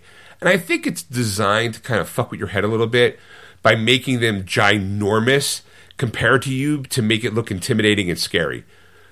And to kind of, like, and you just start swinging wildly. And I was doing that.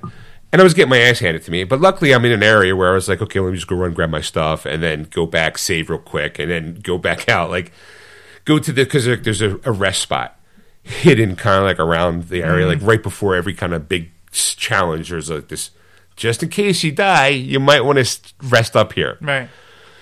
However, resting up knows that everything that you might have killed on your way there has now just came back. So that's kind of where the challenge is. It's like, okay, well, here I'm safe here, and I can move forward, and I can have all my stuff. And if I take 10 steps in and I die, oh, well, I go back 10 steps, but all the stuff that I brought with me is 10 steps forward. So I can just go quick, grab it, and come back 10 steps, save the game again, and try again. That's the perfect world. Mm. Sometimes you're playing for like 40 minutes and then you die and you're like, fuck, now I have to kind of almost avoid all that stuff that has now been respawned to get my shit again, and then maybe backtrack and kill everything to get a little bit more powerful, save, and then you can't just save and just automatically level up that way. You have to meet somebody who will take the stuff that you have and help you level up. I don't think I found that person yet. So I'm constantly in this like zone of, okay, I can go there, but that guy looks kind of scary. I can avoid him because it's an open world thing, so I can kind of sneak by him and hide through bushes and get past him, and he doesn't see me. Mm. And then there's like, okay, well, here, I went into this cave where there's all these wolves, and I can slaughter the shit out of these fucking wolves because they're not super powerful. However, at the very end of this cave, there's a mist, and then when you go through that mist, it's basically a boss fight. And it's like I think it's a side quest boss fight, which is not bad. Mm-hmm. The problem is that SideQuest boss fight kicked the shit out of me. So now what happened is I go back to right before I went into that cave, have to kill all the wolves again, but then I have to go in to meet that boss in order to get my shit again.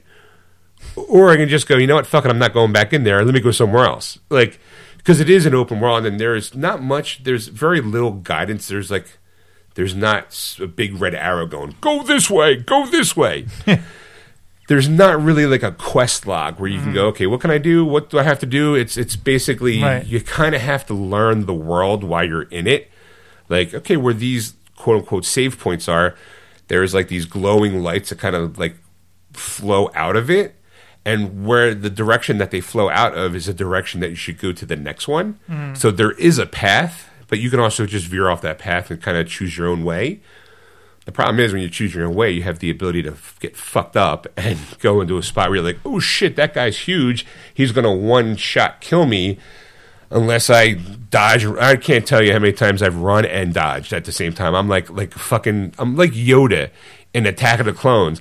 I'm jumping and spinning, trying to avoid these things. The problem is I'm never going to get away from it. I have no choice but to fight it because it's going to just follow me. And then if I run into an area where other bad guys are, guess what? They're going to chase me too. You know? So like last night I came across I didn't fight the guy with the axe on the horseback, so I'm like, I'm not bothering that. I stopped with the boss with the wolves and like, I don't think I'm powerful enough. So I'm like, well, let me go this way. And there's like a little camp. And I can sneak in and one-hit kill these guys. I'm like, I love it. I love stealth. And that's my game. I love stealth games. However, I'm like, okay, I killed everybody in this area, saved my spot. And I walk underneath this arch, and there's 4 guys with arrows shooting at me. And I'm like, fuck. I have my shield. I'm like, okay, I just got to get there. And all of a sudden I hear, and out of nowhere, this thing just drops out of the sky. And it's this troll-like giant creature with an axe stuck into its back. And I'm like, oh, fuck. Like, okay, Sean, you got 2 options here. You could stand and fight like a man, or option B, run. Just run. And run, get out of the gate so you're out of the way of the arrows because they have a distance, and then just take this guy on one-on-one. However, I can't go too far because I saved my spot. All the guys that I killed to get here are now back. So if I go too far back, I'm like, hey, guys, remember me? That's the fucker who killed us. Let's get him.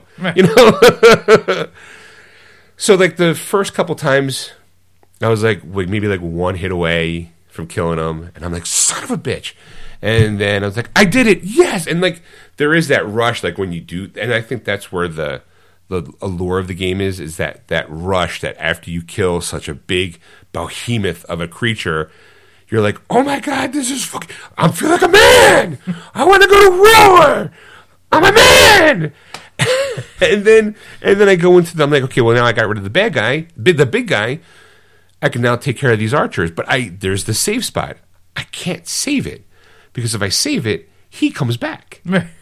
Right, so I'm in this death loop almost in a way of being like, well. See, that's the thing. As you're telling me the story, it reminds me of 2 things. One is the God of War, where like most of the things you go against are huge, like especially like the Cyclops and stuff like that. Right. And I have no fear, like because the God of War with those blades of chaos, you're throwing them with those chains. And you're waving them around. You're like, that's right. I'm a man. You know, you run up top, you stab the eye, you do this thing, you're almost tearing them in half. You're like, yeah. Thing. The other thing is that like when especially when you die and you have to go back or whatever. Like I remember these games you used to do the jump and you used to fall and they'd spawn you right there, so you just fall over and over again. All your lives just go away because they just keep respawning you with at the death point. You're going, no, don't put me there. Put me like back 10 feet back. I mean, okay, like so I can maybe take the jump again. Right. So you're sitting there, and I'm staring at her going, okay, well, I just beat the gun. I'm all that got the rush going. I'm like, oh, my God, I can't believe I fucking got it. And these archers, I have a shield. I can just, you know, I can block that till they get close enough, and they're kind of like 1 or 2 hit kills, which isn't that bad. I'm a little weak because I got some hits. I can take, like, there's like you have this flask that you have so many pulls of to replenish your health. The only way to refill that flask is, guess what? Save the game. Right. So you're like, it becomes like this balancing act of if I get through this without having to take that drink, I'm good. The problem is what happened was what made me finally quit last night was that I beat the guy. I go through. I kill the archers, but there was this one scraggler who got me and killed me. And I was like, fuck.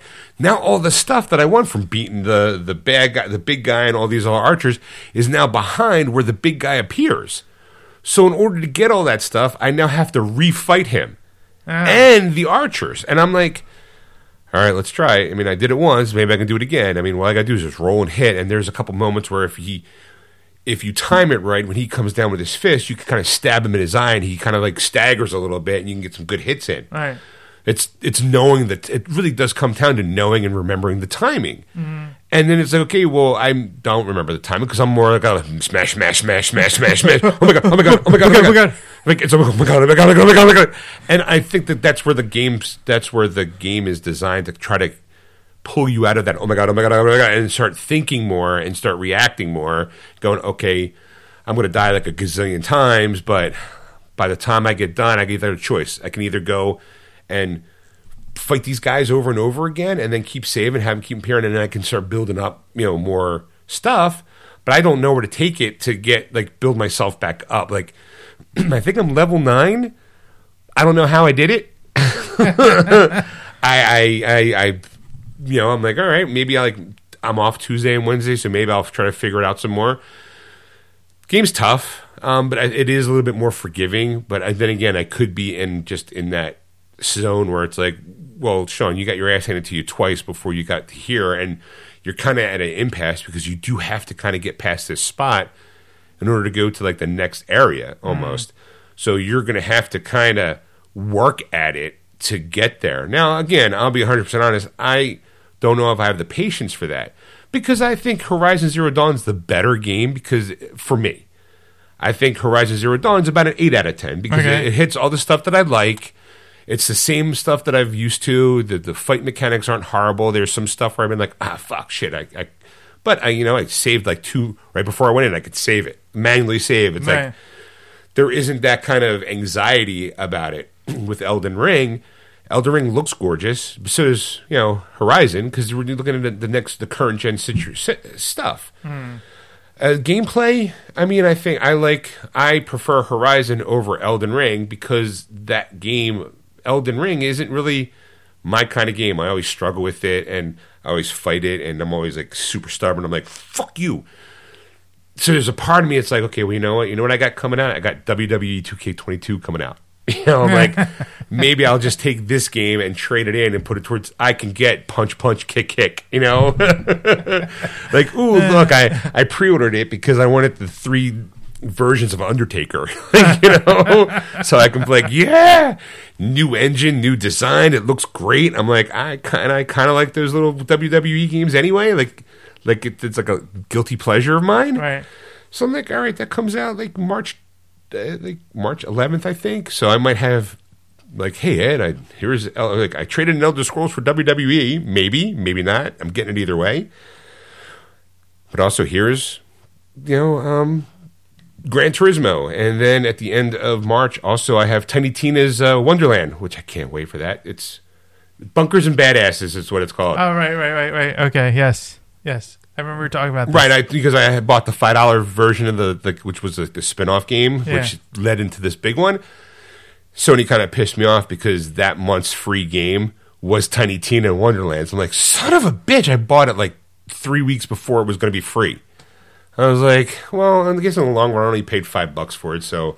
It's one of those things that just kills you every time you... Right, you're just going, if I just would have waited. I mean, and then a part of me is like, well, of course it makes sense. It would be free. It's the free game for fucking February. The new game comes out in March. Let's give them something for the effort to kind of jack up the interest in the new one. I'm like, God damn it, Sean, yeah. If you just would have waited, you would have gotten it for free. So, I mean, like I said, Elden Ring, if you are into that, definitely it's worth the 10 out of 10. It's gorgeous. But the ring itself that you have, to kind of pull it back to that, is the ring it's not the Elden Ring. It is the ring that calls your spectral horse. So, when you hit it, it goes, and then next this horse just comes up from underneath you, and you're on it, and you're like, yeah, let's go. problem is, though, I think you can't. If it dies, I think it's gone for good. I think there's a way to kind of heal it and stuff like that. But I'm like, well, if it's like a one horse kind of thing, I don't know if I'm ever going to use it. There's no whistle part to it, which I don't get. It's like, well, why use it and have a whistle if like I don't. Unless there's like some like I don't think it's a workable whistle, but a part of me is like, okay, well, is there supposed to be like a little hole that on like if it was like a ring pop thing where you blow into it? It's got like a like it's an engagement ring, right? Really. It's an intricate ring. But it's got this like gold leaf around the top of it, right? So it's kind of like it could be like a those reeds, you know, reeds you put between your fingers and make that noise. So you could do the with the ring. Yeah, I could see that. Yeah. Okay. All right. Yeah. I mean, that's a bit of a stretch. I mean, to be honest well, with you know, it's a better stretch than I had. I was just like, you know, you pull it off, blow through it. So I if you like the Dark Souls, I think from my understanding is from everybody who likes the Dark Souls series loves this game, and I could see why. It's a gorgeous looking world. It's very rich in style and texture. It feels like you're in like a whole existent world, and I'm like some of the vistas. Like when I come out, like I was saying earlier that I couldn't get out of the training room area is because what happened is it's my own fault, and I was tired. There's right at the end, you step into this like this circle, and you step on a plate, and that plate is an elevator that brings you up out of the training area into the world. I missed it because what happened? I was nodding off, and I walked over it, and it turned on and went up, and I got out of the way because I'm thinking it must be a trap. I'm gonna get crushed, roll out of the way, right? And I'm like, okay, how the fuck do I get out of here? Because I don't know how to bring it back down. There's what do you call it? There's a little lever off to the side that I'm assuming that if you pull it, it would bring it back down. I was half asleep. I didn't even notice it. Well, I played like 3 hours of Jedi Fallen Order, and where there's you go through the whole thing, and then there's a slide you have to go down. Right. I never knew the slide was there, and I was going back and forth. Uh-huh. I'm like, I'm stuck. Like, where do I go from here? You know, type of thing. I honestly thought I was going to have to Google how to get out of there, like watch a video, and that's what I had to do. I felt like I'm like, Sean, if you can't get past the training part, you really should bring this game back. Like, you just take advantage of it, and just if you can, if not, just trade it because someone already traded it in. Like this week, I had a pre-owned copy for the PS4 version. Someone was like, "I can't, I'm done," and somebody else, I think, wanted to return their PS5 version. They asked if they had to bring it to my store, and I was like, "No, any store will work as long as you have the receipt because the code's on the receipt." So there's a couple people who are like, "I'm done. Nope, I'm out." I'm going to be a little bit more stubborn and be like, you know, I think like maybe tonight when I get home, I might want to dabble in it just to see. But I part of me is like, I don't know if I want to. Maybe I should take it easy and just kill robot dinosaurs for a little while because that's a little bit more my speed. So let's get into the news. All right. So tune in next week, Sean. We'll tune in next week, folks. Will Sean still be playing Elden Ring? Will Sean still be playing Horizon Zero Dawn? Will he be talking about Gran Turismo? Also, whatever happened to Cyberpunk and Skyrim? Wasn't he just playing those games? I predict that Elden Ring is not going to be played. I was going to be played once, and then I rage quit 3 times, and that was it. That's my prediction. I don't know, maybe. All right, Ed, let's get into it. Let's see. I did have some stuff I wanted to talk about. Have you watched at all any of the Peacemaker? I've watched, like I said, the first couple episodes, And I haven't gotten beyond that. Like I said, I had to. Okay, well, I'm going to spoil something for you. Go ahead. It's not really a spoil. I'm a journey. I'm the ride guy, not the end of the journey. There. Okay. So well, a couple of jokes. Peacemaker has made a comment about some of the Justice League members. All right, and as it gets closer to the end of this adventure. Someone brings up the fact that maybe this is more of a Justice League style event, like not a Peacemaker and this ragtag group of heroes. It's not a Suicide Squad, but just these people. Maybe this is out of their league. Maybe they should call in the A-listers, right? Mm. Of course, Peacemaker takes offense to that. I believe in the first episode, he talks of, well, you saw the first episode, yes, right? Yes, I did. How Aquaman fucks fish. Yeah. All right? Yeah. Makes me laugh every time I hear it. It makes me chuckle all the time. I'm like, that's right, he fucks fish. You know he fucks fish, right? So you go towards the end of the episode, the end of the season. Again, if those people haven't listened to it, I'm sorry, I'm going to spoil it for Ed. As our heroes win the day, they're climbing up out of the gook and the muck and, you know, thankful that they're alive. You see a silhouette of Wonder Woman, Aquaman, Flash, and Superman. Okay. Right? And as he's walking up, he's like, you guys are fucking late, you know, you should go back and fuck some fish, like talking to Aquaman, right? And you walk by, and he walks by, and you're like, oh, you know, and turns around, it's fucking Jason Momoa, right? And I'm like, get the hell out of here. He's like, I don't fuck fish. And then pan over, there's the Flash, Ezra Miller gone. Is it really a rumor, though? And Aquaman then looks at Barry and goes, fuck you, Barry. Right? And it's hysterical because I'm like, wow, like they got Jason Momoa and Ezra Miller because they couldn't. I mean, apparently Batman and Cyborg are supposed to be in that shot too. Go figure why they aren't. Leave that to the mystery of the DC universe. You know, maybe it's got something to do with the Flashpoint movie. Who knows? I don't know. Right. Maybe it's got something to do with Ray Fisher no longer in existence. I don't know. But I thought it was just funny that, you know, it's like, oh my God, they actually got Jason Momoa and Ezra Miller to have a cameo. Right. Well, Ed, truth of the matter is Ezra Miller and Jason Momoa were not there at the same time. Oh, really? All right? Movie magic. Because Ezra Miller is actually right now filming or in the middle of filming the next episode in the Fantastic Beasts movie. Okay. Okay? So there is no way he could come down on set. Right? Mm-hmm. But, what do you call it? Thanks to why Marvel Studios helped film DC Peacemaker's finale. So Marvel's like, yeah, we got you. Veteran filmmaker James Gunn is doing double duty as a superhero side of things, with him working on both Marvel and DC. Gunn is spearheading John Cena's Peacemaker on HBO Max. And while he's filming scenes for Guardians of the Galaxy Volume 3 under the Marvel Studios banner. At this stage, the exact plots of Guardians of the Galaxy 3 are still being kept under wraps, but Gunn already confirmed that it will be the last time that fans will see this current iteration of the team. As for Peacemaker, the hype has been consistent in the past weeks, mainly because of the series' intriguing plot and over-the-top comedic antics, that fresh take on the DCEU. This led to this highly anticipated finale. Gunn has been teasing a big reveal for Peacemaker that would surprise fans. Now the filmmakers opened up about the major reveal and a surprising Marvel connection. During the finale, John Cena's anti-hero, you know, blah, blah, blah. I just told you what happens. Namely, Superman, Wonder Woman, Jason Momoa is Aquaman, and Ezra Miller's Flash. Peacemaker calls him out for being late and tells the Aquaman to go back to making love with fish. And with the Atlantean king admitting that he's not fond of that rumor, Aaron then points out the rumor isn't really a rumor. Turns on and says, fuck you, Barry, you know. In an interview, the Gunn revealed that they talked to Momoa about reprising his Aquaman role before they filmed the series. He also shared that Momoa just laughed at the jokes that Peacemaker throws at his characters, says the actor was pretty much on board from the beginning. Okay.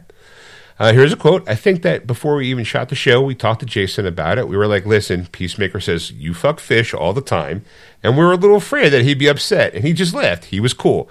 So he's pretty much on board from the beginning. As for Ezra's involvement, Gunn confirmed that Marvel Studios helped film the Scarlet Speedster scene while they were shooting for Guardians of the Galaxy Volume 3. And then Ezra found out through some common friends liked my movies a lot, and so I asked if he'd like to come in and shoot a scene. He kindly agreed to that. Actually, Marvel shot Ezra for us while we were shooting Guardians 3. Wow. And so there you go. He further explains that what I mean is Marvel owned DC because the Peacemaker crew shot my screen test for Chuck Wanda for Guardians 3, and then got Ezra with Guardians 3 crew. That guy, he's in Guardians of the Galaxy 3. He plays, what's his character's name in fucking Peacemaker? He's kind of like their boss. Yeah. I don't know if you got to the spoiler part. He's I don't want to spoil it all. Right. So, and basically, it was like, hey, you know, because of this guy's involvement in Guardians of the Galaxy 3, James Gunn basically is the guy who's like kind of like can play in plays with all the toys almost. Yeah, and he's like, yeah, I got the Marvel guys to shoot me some DC stuff. You know why? Because it's all good. I was saying, I think. I mean, especially with James Gunn, and I'll be honest with you, James Gunn's got something on Disney that, like, you know, I mean, I imagine... Well, I think Disney's now trying to make up for the fact that they kind of fired him for Guardians of the Galaxy 3 because of some old tweets that he did years and years ago, and then there was a backlash to that because everyone in the Guardians of the Galaxy movie was like, well, I'm not doing the third one unless... Yeah, well, I say, but the court of public opinion, you know, like I'm saying, almost rules the fact that, you know, like who works in Hollywood and who doesn't anymore, right? You know, kind of thing. So, because I mean, the girl that plays Cara Dune, I think is still fired from Disney. She's still fired. Yeah, she's still fired. Yeah, even though like a lot of people who worked with her, it's like she's one of the best actresses I've ever worked with. It's a shame that this had to happen. Like, I don't know, maybe in a perfect world, maybe somebody Disney will be like, you know, well, maybe we just over exaggerated, or sometimes I feel like they're just gun shy and they're just like, oh shit, people don't like her, we gotta get rid of her because she has an opinion. Holy crap! Right, like, and then it's just like I feel bad for him, you know, because you go in, you know, like you can't put your opinion out there and and then do a job like. Like, I mean, and I get it. You don't agree with this person. That's fine. I mean, like, you know, I don't even know what her tweets are about. Like, I get it. She is definitely pro-Trump. It was definitely very on board of, like, just pro-Trump. Very, very Republican. So it's like, okay, like that's her opinion, and then like she's entitled to it. I mean, like you can't. Make her lose a job just because of like if she murdered three people or she robbed somebody or you know she beat somebody, I say okay, but if she agreed with somebody that you know like most of the country didn't, I think the latest thing that she compared how Republicans are being treated to the way Jews were treated in World War II. It was pretty bad. It wasn't horrible. Like her. It was a very convoluted, like she was basically saying like, look, I'm being persecuted because I have an opinion or I'm on this side of the fence. When if you look at how the Jews were treated, they were just treated like shit because they were just Jewish people. I'm being treated like shit because I'm a Republican? How is that fair?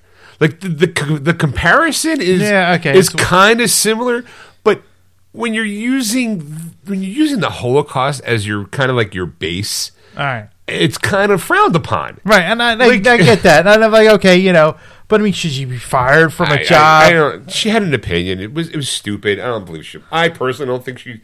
As a Jewish man, I don't think she deserved to lose her job. It was in bad taste, sure, but God knows how many stuff that comes out of my mouth is in bad taste. Probably, I must have said three things that might have made people go, ooh, you know, tonight. There's a couple for me. I'm like, ooh. Right. Ooh, I can't believe he said that. Ooh, I can't believe it. Ooh, no respect at all. But I mean, going back to the you know James Gunn thing, so like now they hired him back, and I think because they wanted. They couldn't replace everybody because I know actors were leaving because they're not getting James Gunn as the director for the next movie. Batista said, I'm not doing the movie. Flat out said, if it's not him, I'm not doing it. They weren't using his script. They weren't using anything. He's like, if it's not him and not that script, I'm not doing it. And I think even, what's his face? Peter Quill. Jason Pratt. Chris Pratt. Even he was like, I think most of them were like, yeah, we don't really want to do this one without him because we started with them, we should finish it with them. Right. You know, and Disney was like, okay, fine. Right. You know, but not before DC went and said, why don't you come over here? Why don't you make a movie for us? Yeah. And everyone's like, oh my God, James Gunn's going over to fucking DC and making Suicide Squad. Disney went, shit, get him back. Who cares what he did? We can't have him going over to the other side. But the thing is like DC gave him value, I think, and that's what really pushed him forward. But I still think that he's got something on Disney that he got back. It's like because how easily he got back. I'm like, wait, this person did this. James Gunn made tweets, right? He got in trouble, got booted, and then someone went, oh, well, okay. I think it's because of the success. success of the Suicide Squad. I think everyone was, and it's a great fucking movie. Yeah. It's typical James Gunn. And Peacemaker, the TV show, is right along that same kind of vein. It's like funny, except funnier. So funny. And it's in today's world where you can skip the intro. Not once did I skip the intro. I love that song and dance number. I just, do you really want to taste it? And it makes me want to learn the dance moves because it's so horrendously bad. You know, at the end, Cena's got the guy in his arms. He's like, you can see him just kind of breathing really hard. Yes. Eagerly comes out. He's like, what's up? Yeah. It's a good intro. I watch it every time. All 8 episodes. I did not skip it once. I was like, I don't. It's like 30 seconds, but the music, the song's kind of catchy. The dance makes me chuckle. I'm like, James Gunn, you bastard! You made me sit through the credits every goddamn time. You're like this wizard. All right, well, there's that, Ed. So Thanks for Marvel for helping DC out. For what I'm going to say is a good joke. All right. Well, Ed, we talked about Tom Welling and Michael Rosenbaum. You know, Lex and Clark from Smallville. Right. Last time we talked, Ed, they were talking about getting together to do an animated series. Yes. Well, Tom Welling has decided to talk about it a little bit more. Okay. More so, he kind of addresses Allison Mack following her prison sentence. Allison Mack played Chloe. Yes. Who's now behind bars, I think, for like 20 years because of the whole Nexium thing. Do you know about that, Ed? Oh, yeah, no. Okay. There is a series, I think, on Hulu about the Nexium. I think HBO has one. It might be HBO. I don't know. Well, I think my wife and I were watching it. You know, Hulu's got one with one of the women who was actually in it, and she talks about her and her daughter's experience while being in there. So I don't know if Claire Davenue. I don't know. I forget who it was. But Ed, Smallville's Tom Welling addresses co-star Allison Mack, who was sentenced to prison, while discussing the animated sequel series. Tom Welling broke his silence on co-star Allison Mack following her prison sentence for her role in the Nexium sex trafficking and forced labor cult. At Fan Expo Vancouver, Welling was discussing the upcoming Smallville animated series, and in the midst of noting who was already on board and who he hoped would return. Welling said, it might be tough to get Allison. Uh-huh. She played Chloe all 10 years of all 10 seasons of Smallville. Allegedly, Mack joined the organization alongside fellow Smallville alum Kristen Couric, who left shortly thereafter, and was allegedly tasked to recruiting new quote-unquote sex slaves for the group's leader Ken Raniere. Several former members testified to witnessing women being branded with Raniere's initials in a mock dungeon and forced to engage in sex acts. In 2018, Mack and Raniere were arrested by FBI along several other cult members. Mack pleaded guilty to charges of trafficking, sex trafficking conspiracy, and forced labor conspiracy. She was also accused of money laundering and identity fraud, and charges of racketeering and racketeering conspiracy were later added. As if none of that, like, by the way, laundering. Okay, she only got 3 years. That's still... She was found guilty on all charges, which included sex trafficking, conspiracy, and possession of child pornography, Ed. Huh. Chloe, talk about the wall of weird. Before her sentencing, Mack penned a letter expressing her regret for her involvement with Nexium. This is a quote. I threw myself into the teachings of Keith Raniere with everything I had, she wrote. I believed wholeheartedly that his mentorship was leading me to a better, more enlightened version of myself. I devoted my loyalty, my resources, and ultimately my life to him. It was the biggest mistake and regret of my life. I am sorry to those of you that I've brought into Nexium. I'm sorry I ever exposed you to the nefarious and emotionally abusive schemes of a twisted man. I am sorry that I encouraged you to use your resources to participate in something that was ultimately so ugly. I do not take lightly the responsibility I have in the lives of those I love and feel a heavy weight of guilt for having misused your trust, leading you down a negative path. I'm like, sorry, I did all those things. An animated sequel was announced with by Welling himself. Michael Rosenbaum or I are actually working on an animated series to bring those characters back to life and use as many as the original cast as possible. They said, don't tell anybody, though. It's a secret. We're still working on it. Yeah. Although a bit more light on the project following October, through details means scarce. So, but his one comment, oh my God, Tom Welling breaks his silence. Oh, I guess it'd be kind of hard to get her back. But I mean, it takes like a long time for animated series to get back. So she's only doing 3 years. She could probably do it from her cell. I mean, we live in a digital age where she can just, here, speak into this microphone, say these lines, and next thing you know, she's, making a check, doing a little something on the back burner, and she's making a little something while she's working, and she's sitting in jail. She's got to make a living, right? It's a living. Yeah, I mean. I got nothing. I don't know what to say because it's just like you watch this series and you especially the documentary and you're going. I the whole time I'm like how many gold people are out there? And I'm like, and then because they talk about the teachings and stuff like that, and it's kind of like a lot of it's just kind of like duh. Right, a lot of say yeah. I mean, that's good. That's good water. Sorry. So to me, I can't. I guess because I'm too strong-minded of a person. Right, there is that moment you're watching these people and you're going, "How the fuck can you be that stupid to fall for that?" Right. How? But then you have to kind of go, "Okay, well, if I was a vulnerable person and I was looking for something, if something was missing out of my life, and these people came and said, 'Hey, join us. We will show you the love and the affection that you are maybe missing out of your other life. Come join us, and everything will be fine.' By the way." This is hot poker. I'm going to stick it in your skin, and after a while, you're healing from that. My boyfriend / whatever / dude / Dolly Humper is going to fuck you. Dolly Humper. It's okay. It's all part of. You shall take his seed upon you, and by upon you, I mean he's going to shoot it on your titties.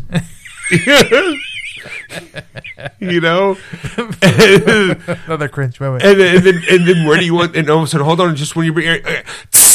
Now you're one of us. And they're like, oh my God, I feel so complete. This is awesome. Where's the towel? Right. And then later on, you go, dude, you know what? You got pawned off to some dude. How? Does the name Jeffrey Epstein mean anything to you? It wasn't him, but it was him light. He kind of pawned you off into another person. How could you do? I just wanted to be loved. Right. Apparently, your love is worth $1 million. There you go. Because I'm watching it. Usually they were watching. Apparently, they have volleyball games because that was they meet. That was a big thing, right? And they play at midnight. I'm like, who the fuck goes to a volleyball game at midnight? And it was not midnight to 7 a.m. And it's just and she was like. Oh, well, that's how they get you. They tire you out. Right. They wear you down emotionally, physically. Right. They get you to that point where you're just kind of a delirium because all you want to do is sleep. The moment you start to douse off, they go, hey, we got something you can do. Right. And then you're like, hey, by the way, why are you doing here? Sign this check real quick. Oh, okay. I'm going to go to sleep. No, we got volleyball at midnight. Come on, it'll be great. Right. You're like, oh, I just want to go to sleep. No. You gotta have sex with the boss. So I get to sleep? Sure, you can sleep right through it. He ain't going to care. Everyone does it. All right. Oh my God! What the fuck happened? I don't know what's going on. Oh my God! You've just been you as a rational thinking human being when you're watching it from the outside, you're just going, "Who falls for that?" But I mean, I feel like it. I think it's one of those things that depending on how close you are is depending on how sucked in you get. Right. He starts giving you... It's more, Scientology. Right, exactly. That's the other one I watch. That's volleyball. I watch that one too, and I'm watching the documentary and they go in. And I'm like, I guess people are looking for the next big thing and they're trying to find it in some kind of words and things like that. But then you get to a point where you're going... I'm out. I think Scientology at first, you're kind of going, okay, this makes sense. Okay, all right, sure. All right, I'm in. Aliens, I'm out. Because it's Sith. Wait, what? I have this negative energy. Okay, I can believe in negative energy. If you put out what you get in. So if I put out positive energy and if I do some daily affirmations and I speak it into existence, that makes sense. But then you tell me, wait, that's because I'm talking to aliens? Done. Right. I'm like, wow. And that's it. It's so far into Scientology that you're like so far into it, and you put so much money into it, and you put all these things, and you're going, well, I got a really good career, and I'm doing all this, so aliens, they're doing it. Sure, why not? If it's gonna make my life better, I'm got this $1 million deal going on. Aliens, I'm in. Sign me up. And you're just going. Any rational human being is going, dude, come on, think up. Just let me just pull you away and let me show you the big photo. Right. Like, see this wall? See all those red strings get tied to everything? That's called crazy. You are in the middle of that. That's the saying.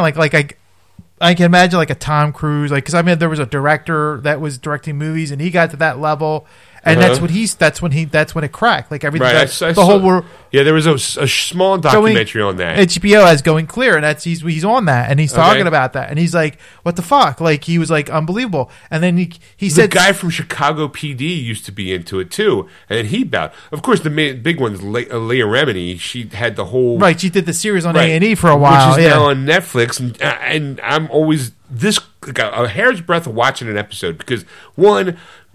I love her.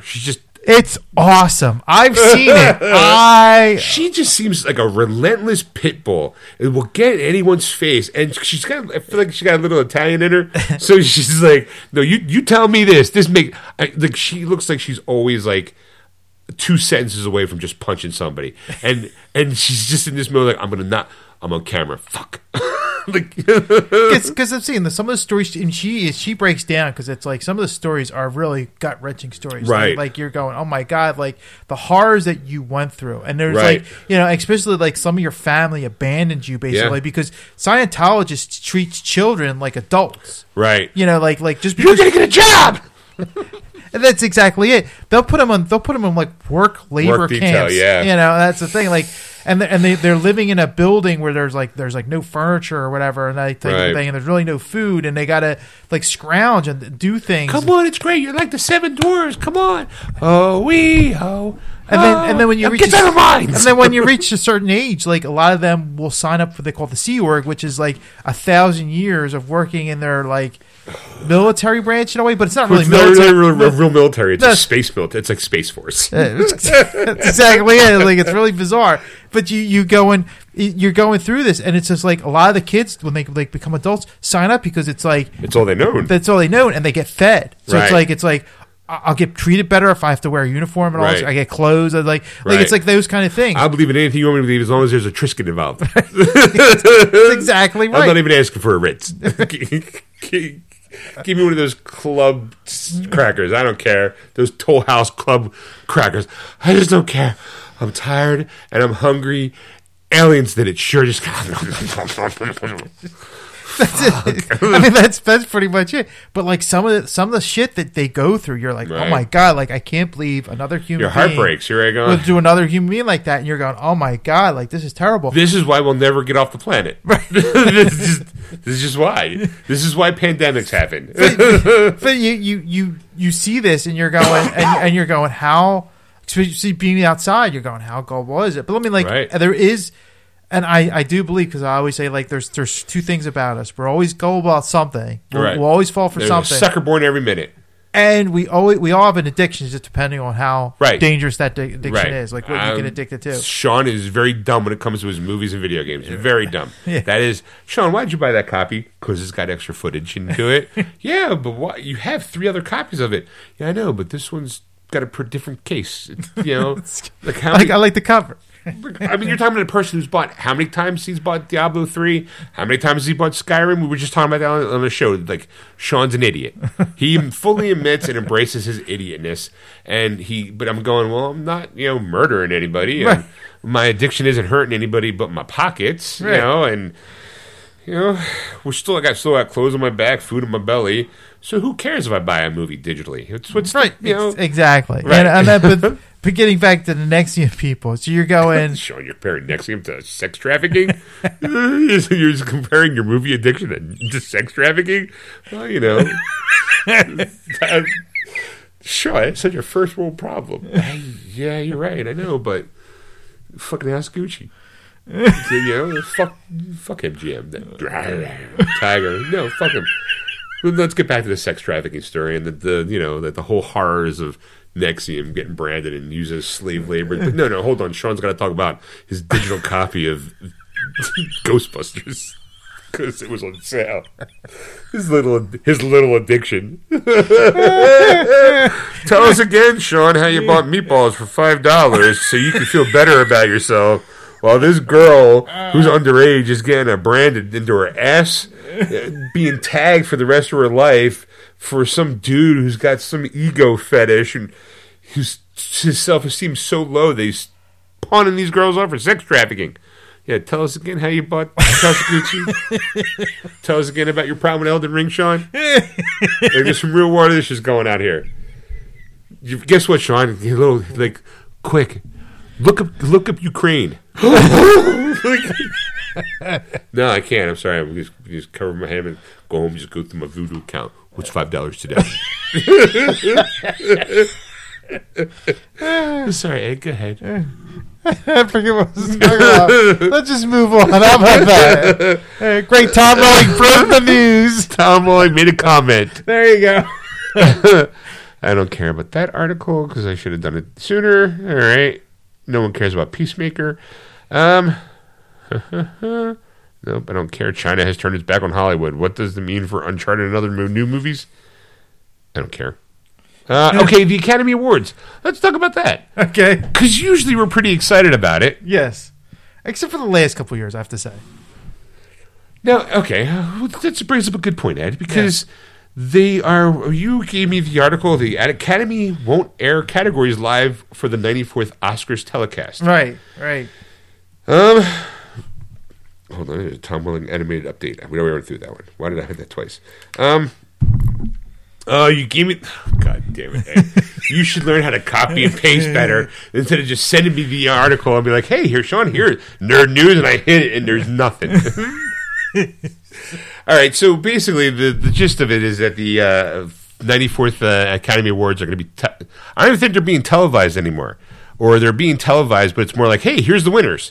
I think there is a ceremony that's going on. It was wasn't televised this year with the Golden Globes. Wasn't televised, but I believe to cut down on the timing because it goes so long and there's so many awards.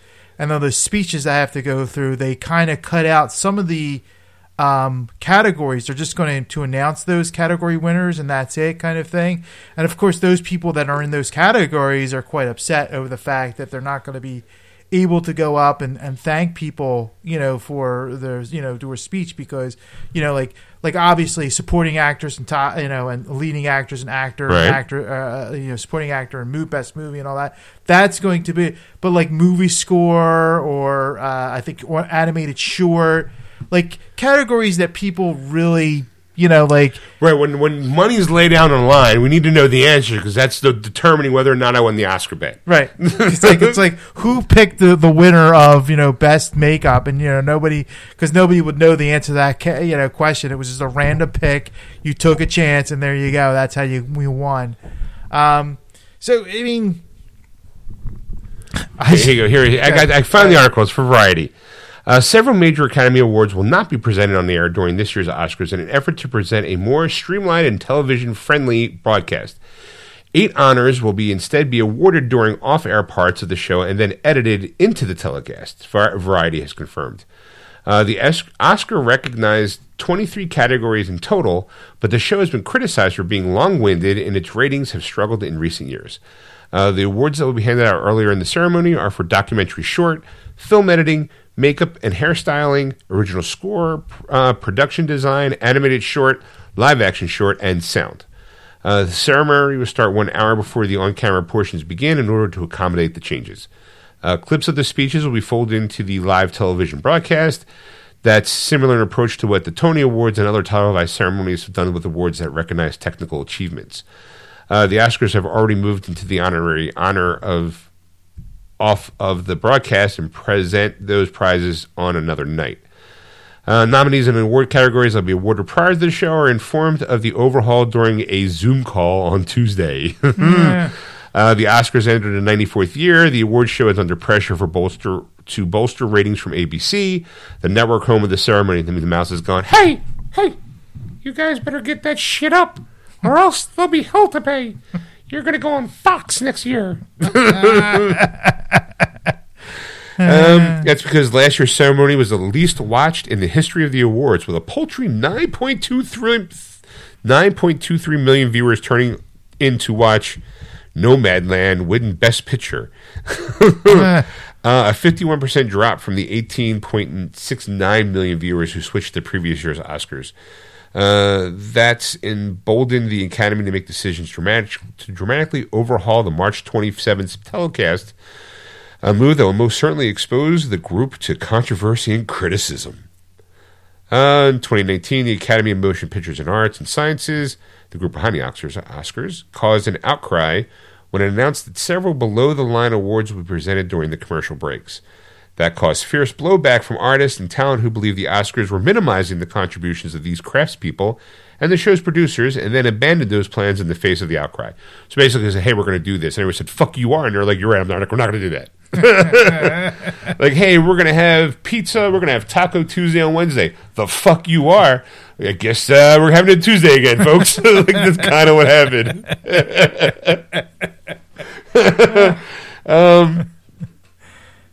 Let's see. So, and then I do remember seeing an article that, I don't Seth Rogen being the voice of reason, but he also kind of, I'm going to see if I can get Oscars, Seth Rogen. All right. In Oscars 2020, again from Fox News, Seth Rogen doesn't get the Hollywood hype, says maybe people just don't care. Seth Rogen totally gets why many people don't care about Hollywood stars giving themselves a pat on the back. The actor revealed that he sympathized with people who won't be turning into this year's Oscars. The Academy Awards, known as the movie industry's biggest night of the year, has experienced a drop in viewership over the last years. His quote is, "I don't get why movie people care so much if other people care what awards we give ourselves." The Pineapple Express star told Insider on Thursday, of all the movies, they picked the Pineapple Express. I always love, he's got way more than this. He's an executive producer of The Boys. He's got all this stuff behind him. Yeah, Pineapple Express. Fucking, why don't you just go back Knocked Up? I'll be waiting for the day where the Zach and Miri Make a Porno star. 40-year-old version. Right. He's like, to me, maybe people just don't care, the 39-year-old shared. I don't care who wins the Automobile Awards. No other industry expects everyone to care about what awards they shower upon themselves. Maybe people just don't care. Maybe they did for a while, and then they stopped caring. And why should they? The outlet noted that Rogen has attended the Oscars several times in the past, but he's never been nominated. In 2017, he presented the awards alongside Michael J. Fox, singing Hamilton with the Back to the Future alum. The 94th blah, blah, blah. Basically, it's just, hey, here's what's coming up. No streaming service has ever won Best Picture, but half of the 10 nominees were released by streamers. This year, the odds may be even better that Netflix, which led all studios with 27 nominations, or other service, will finally break through. I mean, he kind of brings up a point. I used to love watching the Oscars every year. Loved it. To me, it was one of the best things. You do have to see, famous people. They're all on one roof. You get to kind of celebrate movies. Getting that Charlie horse in the back of my leg that I always seem to be getting now on Sundays. But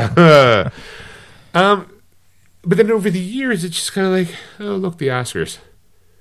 And I think more relevant now, I think that as at the time, there was nothing else on TV to watch. Right.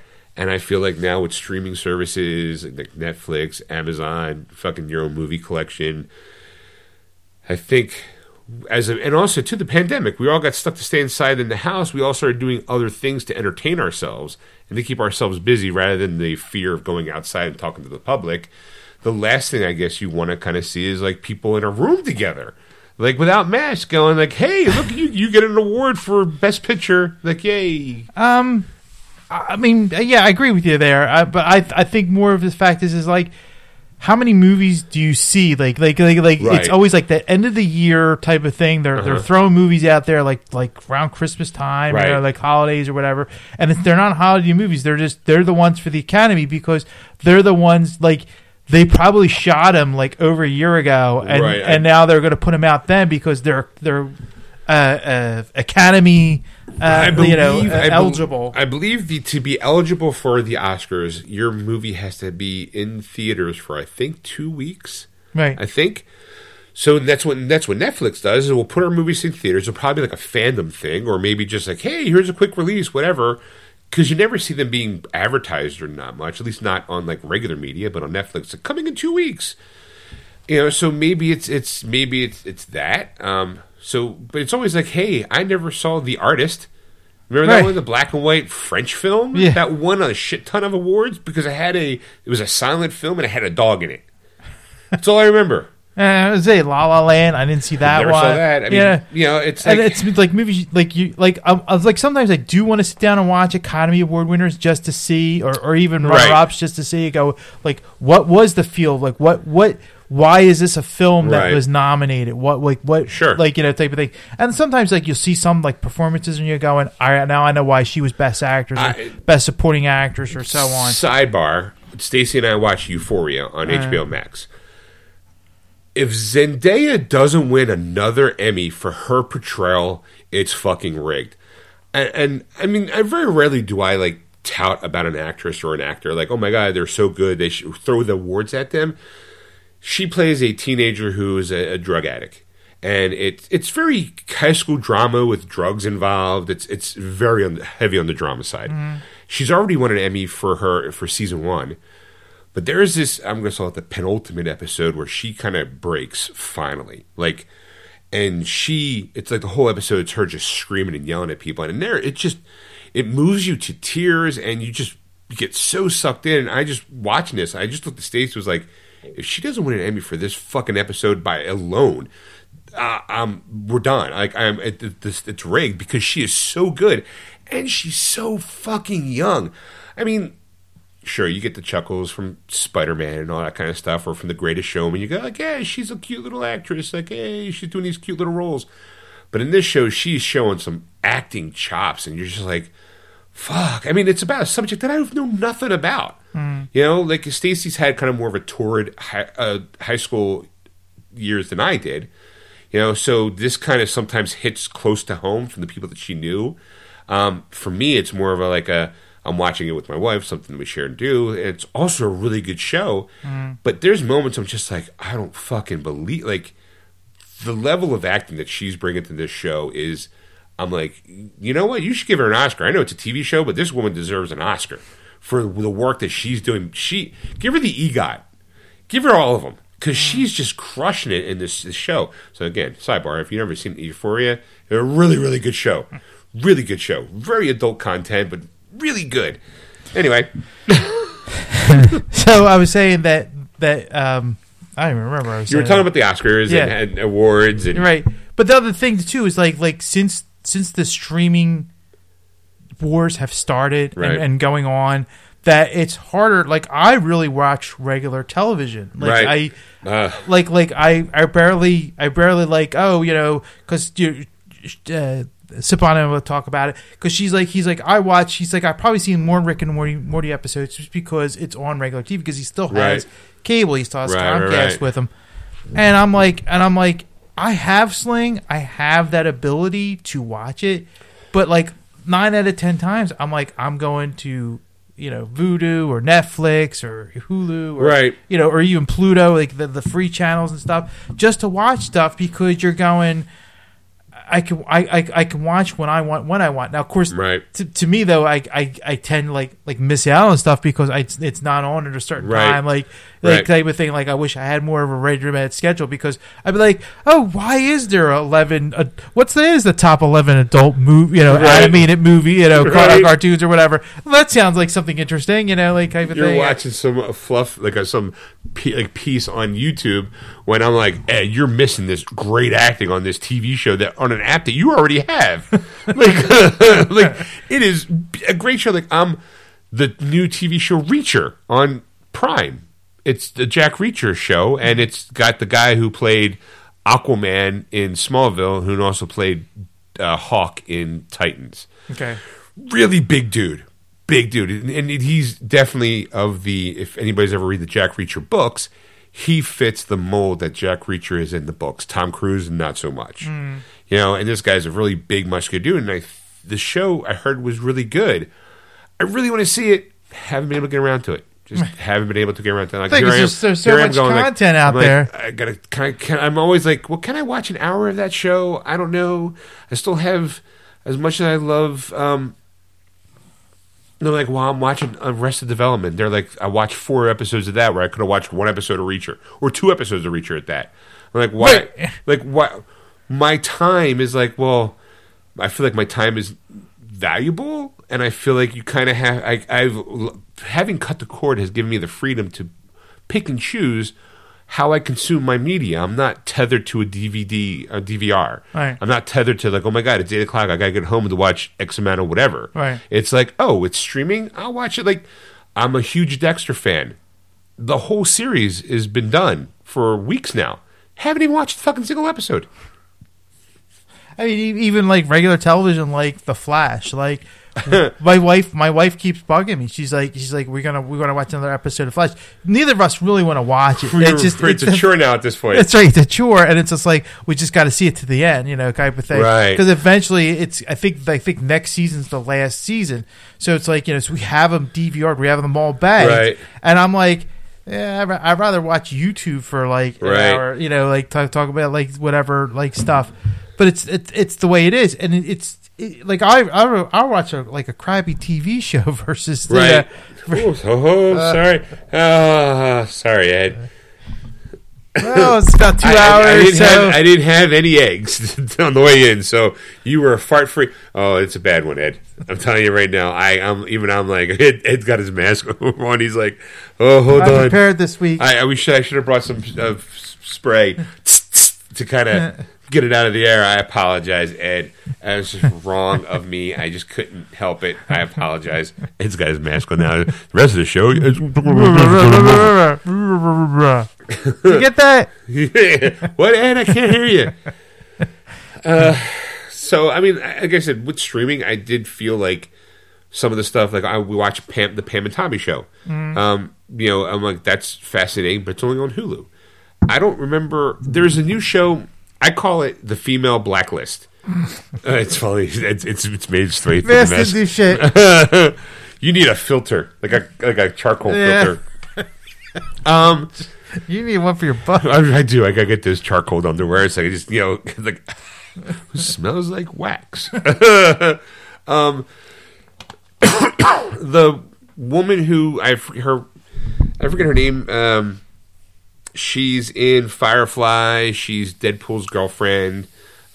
She was also the evil woman in her, I forget her first name. She's in a show where she plays like a Russian kingpin or queenpin or whatever it's called. It's like Endgame it's called. Mm-hmm. Where she plays like this big bad guy, and she kind of volunteers to come in and like there's this big play that she... It just basically, I'm like, so it's fucking Blacklist without the blacklist and without James Spader. Sorry. It's the smell. Maria Buchanan? Yes. Okay. You know, it looks really, really good, and she's like... And like there's an FBI agent, and all this stuff that's happening is tied to this FBI agent for some reason. And you're like, oh, like Blacklist. You know, and she's talking in like a Russian accent. I'm like, oh, so... I mean, she's not Russian, but she's... Okay, Russian so Blacklist. It's a Russian Blacklist. Like... All right, oh, she's got this big blue trench coat on. She's obviously wearing a skirt because there's a moment where she puts her legs up on the desk and kind of like lean back in like a, I would say like a I gotcha moment. And it's like all leg and blue, like a blue. Are you looking at it now? Oh, no, I'm looking at IMDb here just to see which one you're talking about. The Endgame? The Endgame, yes. Yes. Yep, it looks interesting, and I'm like, okay, well, it's on NBC, and like the next night, it's on Peacock, and I'm like, well, I can wait another night, because I have the Peacock app. I'm paying $5 a month for it. I don't fucking care. Like, because we paid $5 to watch the Super Bowl, and it's like $5 a month, and I'm like, okay, well, we could cancel it, but then part of me is like, well, it's $5. I don't care. Like, it's $5. I'll hold on for a second, blow my nose with a $5 bill and throw it away. Like... First world problems. If I could buy a $5 digital movie on Vudu, right. I could pay $5 for exactly $5 a month for Peacock TV, so I can watch Bel Air if I want to.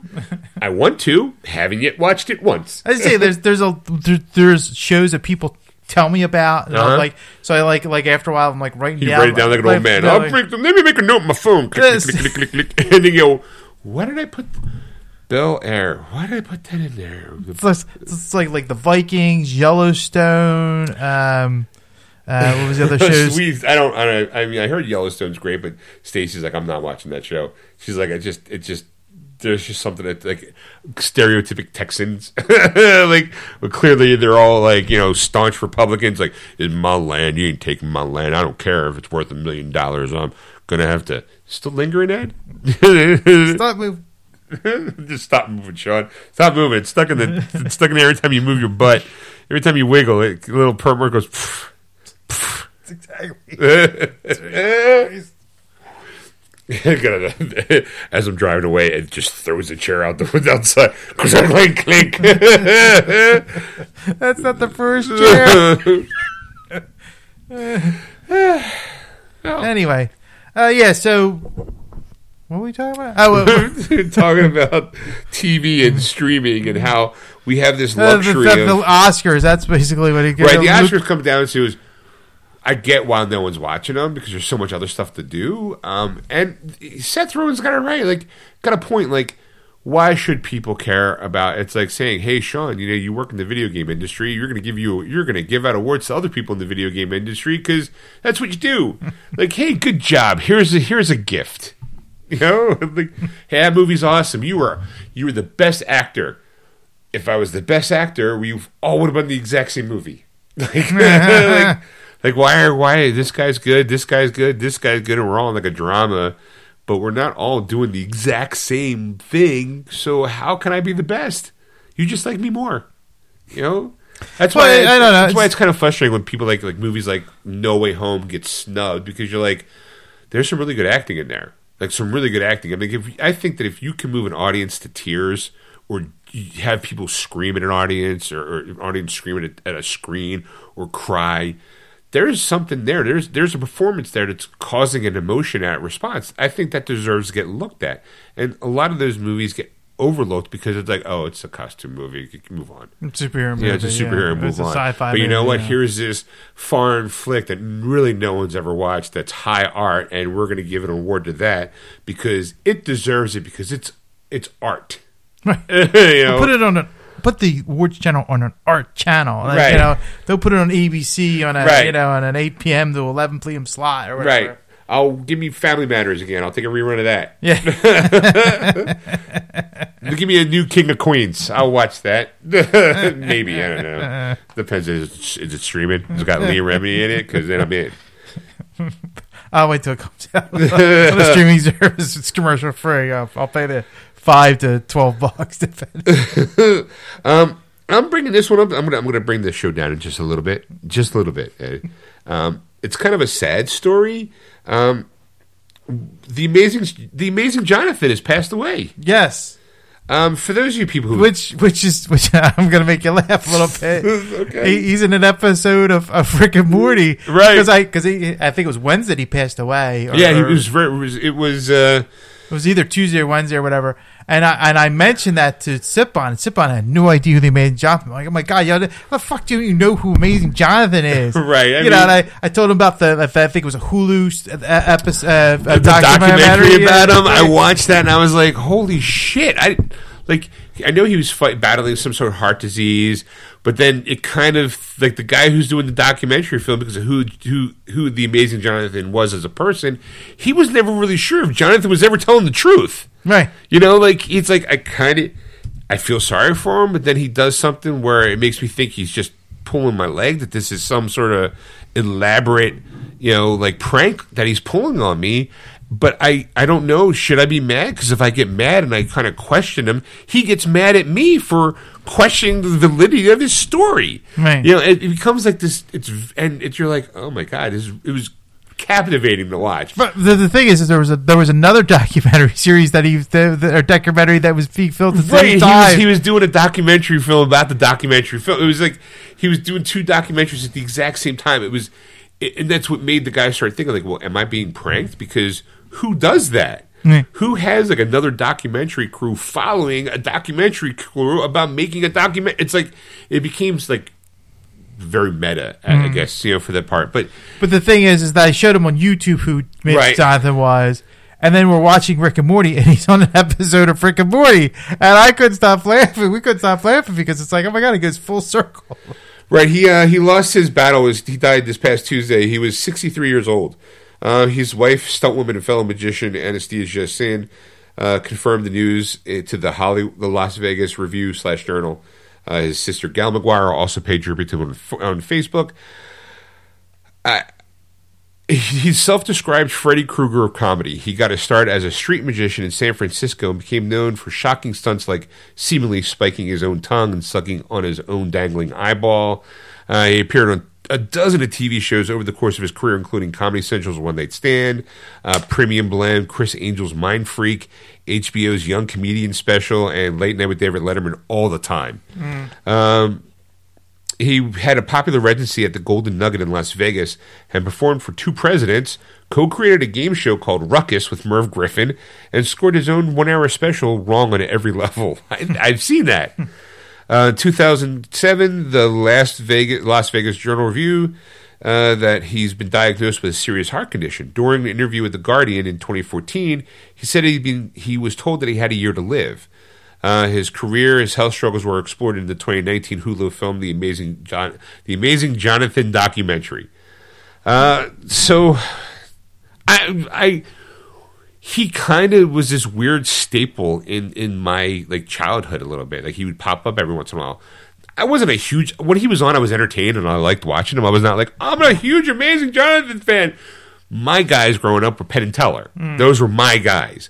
He would remind me of like in that same vein of like the shock comedian. Like he was more to me a more comic than a magician because there was always that like you couldn't just be a magician. Right. During that time, because magicians were kind of passe and kind of played out. And it was like, oh, look, here's a rabbit out of my hat. I made the Empire State Building disappear. Like, oh, look, I saw the woman in half. Look, took her feet and he. She's kicking. Like, how do I do that?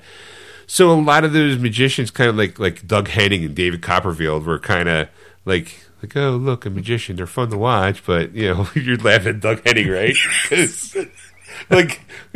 Someone just went, someone remembers Doug Henning? Like, how can you not? Doug Henning goes, somebody remembered me? Right now, Doug Henning's ears went, huh?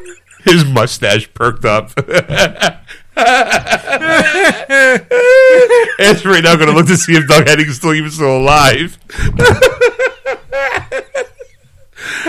You know me so well. Sean, he died in 2011. Oh my god! Doug Henning was like, I would say, the hippie comedian. The David Copperfield was definitely like the showman. Like, oh look, the lights, the lasers, and the beautiful girls, and oh, this allure. Look at me, I'm David Copperfield. Wah wah wah. Doug Henning was more like the, hey man, look. He was like the Bob Ross of magic. He was like, hey everybody, look at the magician. Look at these beautiful rabbits I pulled out of my hat. Oh, everything's rainbow. He was. Back in those days, we would call him like he was probably more out of the closet than in the closet, yes. You know. And you knew that, but he never addressed it. And, you know, you watch him and you're entertained with him. You go, well, there was a lot of actors and actresses and comedians and all that were, you know, and they couldn't because of the time, right? Yeah, it's, you know, shame. But he was one. He every once in a while would show up somewhere, and Doug Henning's dead. Yeah, he's dead. He died February 7th of 2000. So he's been gone for. Quite a while. I'm sorry. Rest in peace, Doug Henning. But right now, he's up in heaven going, someone remembered me. You know? That son of a bitch Copperfield's still alive, but someone remembered me. I am so happy about that. But Amazing Jonathan, like in the late 80s, 90s, there were magicians who had to come up with a way to kind of be different than your standard Doug Henning, David Copperfields. Mm. And that's where it leaned more towards comedy. Like, you know, somebody like, I'm going to be funny and tell you a joke, but you also had to be shocking too. Like, that's why I call myself the Freddy Krueger of magic, because it would be like, oh, look, he sneezed and his eyeball fell out. And like, oh, he puts it in his mouth. And it would make the audience go, ah! And it would all be tricks. And he'd show you, not show you how the trick was done, but definitely like, oh, look, here is, like, I'm going to show you. And like, he'll, like, is this your card? And he'll put his hand down accidentally on the knife, and blood shoots out. And he lifts up his hand, and there's your card, like, all bloody with the knife standing through. Yes. Like, oh my God. And then there's Penn and Teller, who would kind of tell you how a joke was done and kind of not pull back, but it was always the old ones. Like, here's how we do the ball mat trick, but what we're going to do is now we're going to do the ball trick with clear balls, with clear glass. Mm. And then you don't go like, well, if it's clear, how the fuck do you do it? Because it's all sleight of hand, and you're going, oh my God, he's so fucking good at it. It just looks, you know, magical. So, like, to me, Penn and Teller were the guys. I kind of liked them. They were like my boys. My boys. Ride or die with Penn and Teller. What? But it was those two sets, and I was like, I remember watching the documentary. I think you told me about the documentary, and then I watched it, and I was like, oh my God, it's fucking incredible. Yeah. First of all, that he was still alive, and it's sad because he got this disease, but yay, he said he only had a year to live, but he's clearly showing he's going beyond that, well beyond that, and it's like good for him, and it's like, ah, shit, you know, I mean, it's going to happen to everybody, but it's like, oh man, I'm just kind of glad that they still acknowledged him. It's not like he didn't. I think no famous person wants to pass away and no one know who they were, like, or not be mentioned. No, not mention that he died, right. Like Doug Henning. Like Doug Henning, right? I had no idea he was gone. He's gone for 22 years, right? Like, oh, sorry, sorry. I thought he just made himself disappear. I was waiting for him to come back. Doug Hanks comeback special. You're gonna be waiting a long time. No, he did look like Jesus. He had the long hair, the mustache. He's like 70s Jesus. Hey everybody, look at me. Look, it's rainbows and puppies and magic. It's not Satanism with all. It's just all magic. It's all just tricks. What?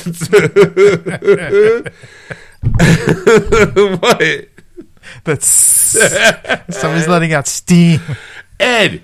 Yeah, you're going to be happy about this. Sure.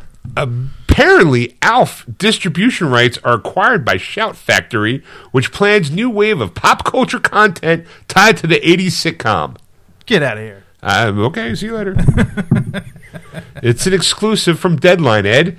Distribution rights, you know it must be true. Distribution rights to ALF, the puppet-fronted sitcom that ran on NBC from 1986 to 1990. That's right, kids. That's how desperate we were for shows.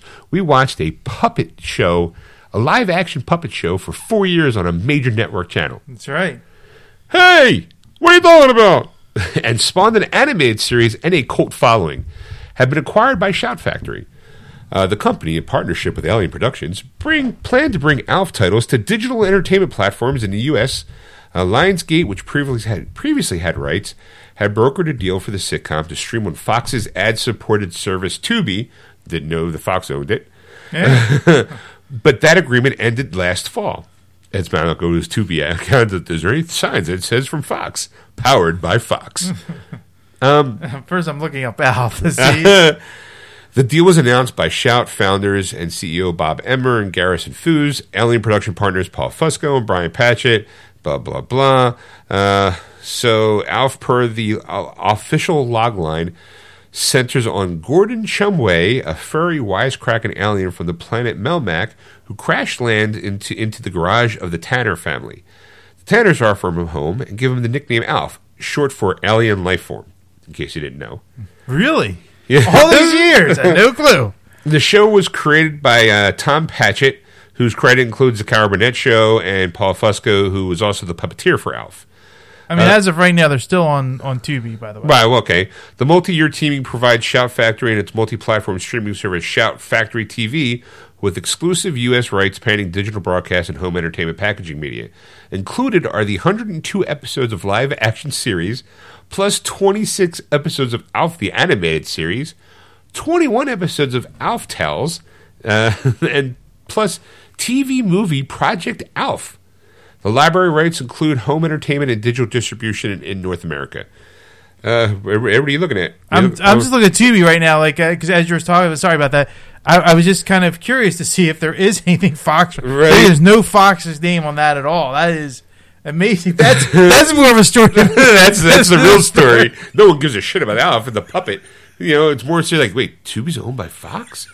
I had no idea. Does that mean that Disney owns this? I don't. Ooh, that's a good question. How far does this rabbit hole go, Ed? Let's see. I'm just trying to think. Like, so I guess the idea is expect more ALF content, Ed. I'm excited. I mean, I saw this article and I was like, did you send this article? No, you couldn't send this article to me because it actually has a link to the article. So I saw this article and I was like, hey, I think memory serves me. I think Ed's a big ALF fan. I should let him know that expect this week on Blu-ray and DVD releases. I know this is only just for me, folks, but ALF is coming to Blu-ray. all 100 and everything ALF. Even comes with this limited edition ALF plushie that says, hey, when you pull the string.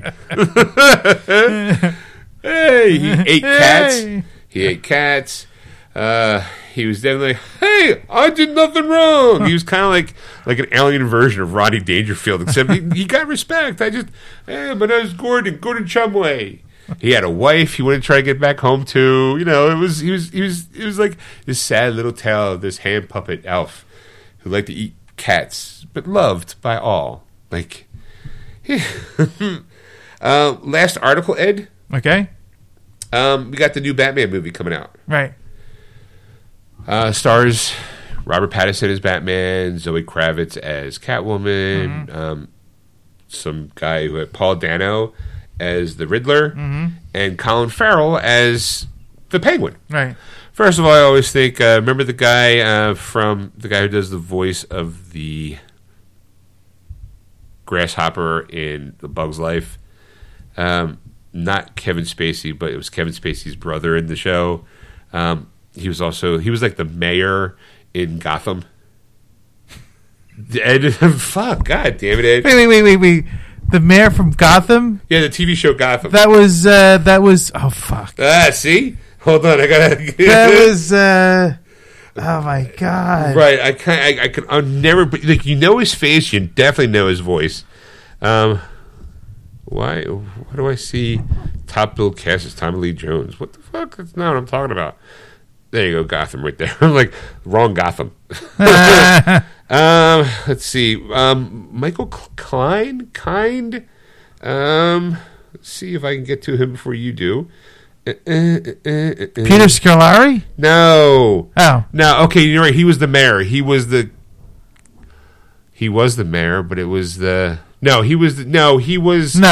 governor. Yeah. Well, I don't think he was the governor. You got me looking here. Richard Kind. He played Aubrey James, which I think was, I think he was the mayor of Gotham, and yeah. I think that Peter Scolari was, I forget his name. I want to say he was the governor. Had the governor. He was the commissioner. He was the commissioner. Right. He was the corrupt commissioner. Right. Commissioner Loeb. Uh huh. Named after Jeff Loeb, by the way. Yeah. Commissioner Loeb. So anyway, to me, Will Ferrell kind of looks like Richard Kind. I know it's a long way to go, but I mean, look at that face. Couldn't you say, why don't you just get Richard Kind? There's memes where that shows him and Richard Kind next to each other. But the reason why I'm bringing this article is that traditionally the Penguin has been around for ages, and in all iterations of the Penguin, guess what he does? He smokes a cigar. Smokes a cigarette. Right, exactly. Ah, oh, my fine feathered fiend. It's my penguin. That's pretty good, wasn't it? You couldn't talk to say your mouth. Oh, my fine feathered. I'll show them what eggs were in our basket. You petulance. Peony head. You can't win, Rock.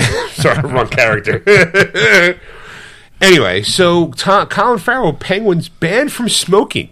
He's not smoking in this movie, clearly, because you don't want to give him an R rating. Because that's what's going to... It's PG-13. But he said he fought valiantly for a cigar. The Penguin's often depicted in comic books with his trademark top hat, monocle, and cigarette. But none of these signatures are sported by Colin Farrell in the upcoming Batman. Of course, he's not going to have a monocle. Though he does look like he's just about ready to get that glass bottle in his eye. Mm. Like the Arkham Asylum series, where he's got the bottle, it's for the monocle. Yeah. I feel like he's kind of close to that. Mm. So who knows? Maybe in this movie he gets his head smashed and he comes up with a bottle in his eye, like. However, none of these are going to be supported by Colin Farrell in the upcoming The Batman. The film takes place before Oswald Cobblepot's full transformation into the villainous Penguin. By the way, however, Farrell recently told Jake's Takes that he fought valiantly for the Penguin Oswald to smoke in The Batman. The studio turned down such a request. Here's his quote. Big studios make big decisions around such things as the presence of cigarettes in films, he said. I fought valiantly for a cigar. At one stage, I said, I can have it unlit. Just let me have it unlit. They were like, no. As if a bunch of 12-year-olds are going to start smoking Cuban cigars because a penguin is smoking a cigar in a movie. I was like, he gets it. Like, clearly he understands the bitching and complaining. Just to let you know, though, Emma Stone had to deal with a similar smoking ban while making Cruella, because Cruella is really known for the exact same kind of cigarette with the long filter, like the little tip. The plastic. It's a... Oh, I forget what they used to call that. It's a certain device that you actually put your cigarette on the end of it, and you're sucking through that, so the cigarette doesn't touch your lips. It's the... device that you use to smoke it. I don't know what the official name is. I never knew why they did it. I always thought it was because they didn't want their fingers to turn yellow. Or usually that's what it is for. It's not from the yellow and they around the lips or something. Okay. I forget what it was. The thing. Okay, well, just while you're looking that up, Disney put a ban on smoking on all of its films as early as 2007. And then extended the ban to all Lucasfilm, Marvel, and Pixar offerings in 2015. Emma Stone said it's not allowed in 2021, she told New York Times last year after the publication noted that her iteration of Cruella is a non-smoker. She's like, we are not allowed to smoke on screen in a Disney film. It was difficult not to have that cigarette holder. I was so excited to have that green plume of smoke in there, but it wasn't possible. I didn't want to promote smoking, and I'm also not trying to promote skinning puppies. Yeah, that's what it's actually called. It's a cigarette holder. Is what it is. But it's a long device with usually the gold tip on the end. If you Google Batman 66 Penguin, he's got it in his mouth. Yeah. If you look at 101 Dalmatians, the cartoon, there's a lot. Probably even in the live action one with Glenn Close, she's probably got it. Right. Because it's Glenn fucking Close. She can get away with it. You're going to look now, aren't you? It's like, I gotta know. Farrell appears as Oswald Penguin in The Batman under prosthetics that makes the actor appear unrecognizable. In a recent interview with Collider, the actor revealed that he tested out the prosthetics' effectiveness ahead of filming by going to a local Starbucks in character. The first day we tried the whole thing out, we took it for a drive, a spin, metaphorically speaking, Farrell said. We did it in Burbank. It took about 6 or 8 hours. It was a team of 10 or 15 people, and it was really fun. I went into Starbucks, ordered myself a very un-Oswald drink, an oat milk latte with 2 stevia sweeteners. I got a couple of stares, but only because of such an imposing look. Designer Mike Moreno did so much work for me on this, so much of the heavy lifting. Just so you know, The Batman opens up March 4th. I'm really excited, looking forward to it. Are you looking at... Yeah, Glenn Close does have the again. Glenn fucking Close, and even the cover of the thing has her holding right in her hand. Because that's Cruella's look. Now, don't get me wrong. I mean, I 100% will tell you that Emma Stone's Cruella is really good, and her not having it didn't matter to me like at all. I mean, nowadays I've seen more movies. Well, that's the thing. Like you kind of get used to like the non-smoking because I mean, like that was the thing. Like especially back in like the 50s and 60s, like there was movies like where like literally like actors would have like the guy would have the two cigarettes, lights them up, gives one to the woman, you know, like to do because that's the moment, and that's like it was like constant. I'm like, and yeah, they like a lot of 50s and 60s movies wouldn't have made it out of, you know, like today's world because of all that like going on, and it's just so weird to see, but it just.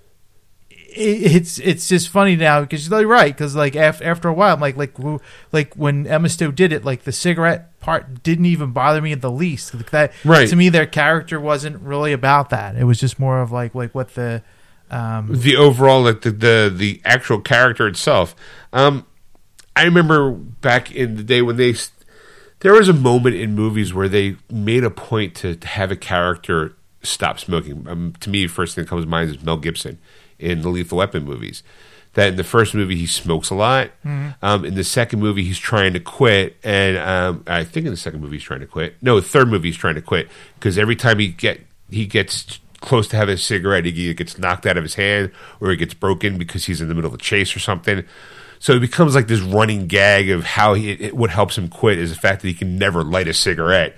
So by the fourth movie, he's already a non-smoker. Mm-hmm. You know, it's just like, I remember stuff like that. I think Bruce Willis stopped smoking cigarettes after the second one, maybe? Or maybe after the first one. I don't remember him lighting a... No, he did light a cigarette, I think, because he had the lighter on him, because he flicked it on the yippee-ki-yay motherfucker and blew up the plane with it. You know, I think maybe the third one he didn't have a smoke. I don't think he's... I don't think, I got it, and I'm going to have to watch all the Die Hard movies now to the annoyance of my wife, apparently. She saw the first one. Did I tell you she saw the first Die Hard? No. She saw the first Die Hard finally. I wasn't home. I was at work. And she saw it, and she was just like, it's okay. She's like, I still don't consider it a Christmas movie. She's like, it's kind of cheesy. I'm like, it's the 80s. Like, you know. Nah. She honestly was a little bit more disappointed because she thought, because of how many people make such a big deal about the yippee-ki-yay motherfucker part, she thought it was like a bigger moment in the first movie, then she's like, it's kind of like a throwaway line. I'm like, yeah, it's the beauty of it. It's just, it's something that he says, and it's the payback at the end where, you know, they're all laughing, and it's because of that, the way he said, it gets him to be one-ups on Hans to be able to shoot him that last time. He distracts him with the humor, the yippee-ki-yay motherfucker, and they're all like, bang, you know? And that's, you know, it's like, it's not until like the second or third or fourth movie's like, as the movies progress, it does become the tagline before he offs the bad guy, you know.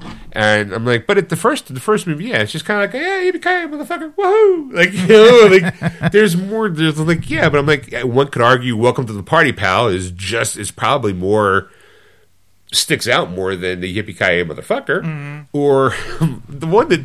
Yeah, you know, he's to come up to the coast, have a few laughs. That was good. The one that always makes me chuckle, it feels like such an ad lib line. It's when he's running through the building. There's this Playboy centerfold, right? And he just runs by it once and goes, "Girls," like just like, "Hey, ladies, like nice to see you again." And you blink and you miss it.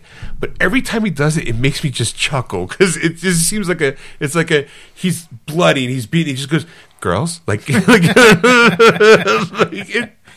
just makes me laugh. Like, I'm gonna go home and start watching little Dyer movies. Go, exactly when did John stop smoking?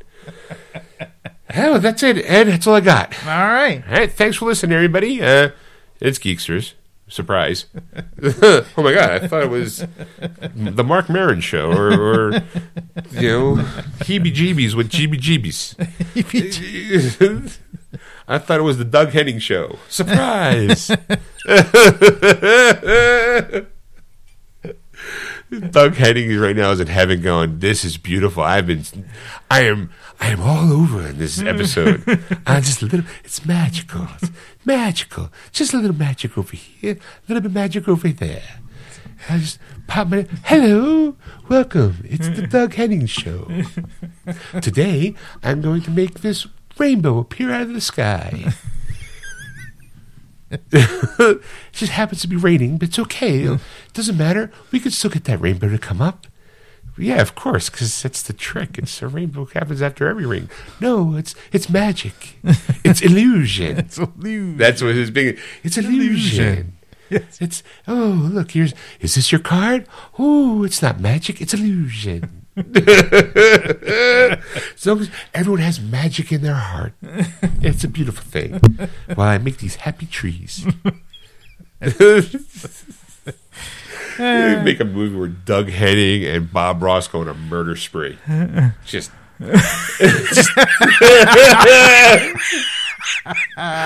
the two of them. It's like this fan fiction where the two of them meet because they were both alive and young, virile men. Maybe they bumped into each other at like an event of some sort, and they get, you know, like they just kind of meet. Ed's gonna now do something like, were they ever together? There's got to be a photo of Doug Henning and Bob Ross together. That'd be. I'm putting that on a T-shirt. I'm going to call that that's Ed and Sean from Geeksters. I'm going to tell my kids that was Geeksters. Dad, you're in that show. I know that's not you. No, that's Geeksters. I'm telling you. That's Ed. That's Sean. You just have them going like cross country, like Bob Ross. Like they're doing a tour. Like they just happen to be like friends or like old war buddies. Like they know each other from the war, and that they go from town to town. Doug Henning does his little, magic show, and Bob Ross does his show, but they actually going into town to town and murdering people. Just murdering people. The paintings that Bob Ross's draws is the body where the body parts are. The bush, right? And Doug Henning never has done like the old classic Saw Woman in Half show thing. Because he does that as his side gig. That's how he gets the box, and usually they drug a hobo or something. It's all an illusion, right? It's an illusion. He gives like a person like a Molly or some sort of acid, and this hippie hobo that's got like the traditional like knapsack on a stick, hanging out by the decrepitated train station. They kidnap him, and they bring him to like this murder room where Bob Ross is like painting like off to like he's like painting the happy trees, and he's getting his painting in while what you're missing is in the foreground is Doug Henning with like a chainsaw and the guy's in a box going eeeeing, eeeeing. Never really be able to fulfill that prophecy of putting the person back together. Doug, this is where we're going to hide the body, right? Behind these happy trees. Like, look here. He's like, no, legitimately, he's painting the actual scenery that the murder's happening in. Yeah. He just doesn't paint the actual murder. Right. Like, look, they're in this mountainous region, dark. Like, oh, I see the mountains, and you're like, oh, this is great. Like, and you see him, like you. I can see the shot already in my head, Ed. You have the Bob Ross shot over his shoulder, and you see him doing the painting of the trees and the man. You're like, oh my God, what a serene shot! And the camera just kind of pans to the left a little bit, like does like that half spin, but like look to see what it's painting, right? Like there's just over his shoulder and beyond the easel, and you see Doug Henning with an axe just chopping this person up to like little bits and pieces, but you never see that part because all Bob is just drawing the trees around him and all that stuff, like. Like the murder itself, it's just like, this is where we killed that hobo in Chicago. Like, this one's where we killed that, murdered that person, and by Lake Tahoe. Oh, that was a good day. Like. And Doug Haynes like, it's all an illusion, because he's all hopped off on amphetamines and acid. He's like, sees bunny rabbits and rainbows wherever he goes, and Bob's his like anchor to the real world, but Bob knows that he just has to let, he's got to let, in order to keep Doug sane from completely going off, he's got to blow off steam by murdering some random ass bum that no one they think is ever going to be missed. I'd watch that movie. I'm like intrigued. I'm like, how's it end? Happy Illusions, it's called. How's it end? It never does, Ed. It never ends. It's just like by the end of the movie, they're still doing it. But now fame has gotten to both of them. So now they can't do it because now Doug, it's like, this is like right before they got famous. So Doug is kind of like, now he's really famous. And so now he's always miserable because he performs these illusions in front of kids and TV, but there's always like this one little part of his soul missing, and what keeps him whole is the fact that he actually now watches Bob Ross on PBS. Right? And because all Bob Ross is doing is just repainting places that they've gone to murder, so he gets that calm.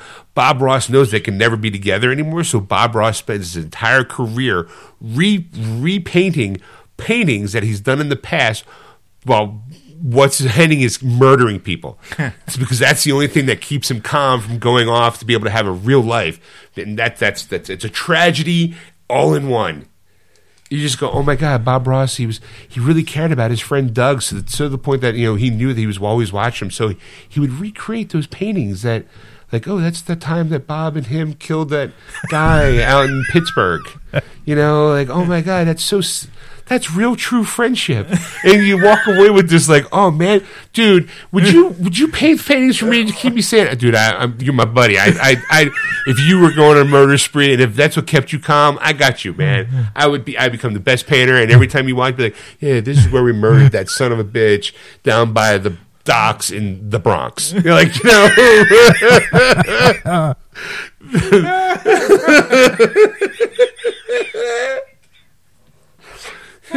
Oh, that's friendship. And friendship is magic. And magic is all an illusion. You've been listening to Geeksters. We hope you brought a little bit of magic to you.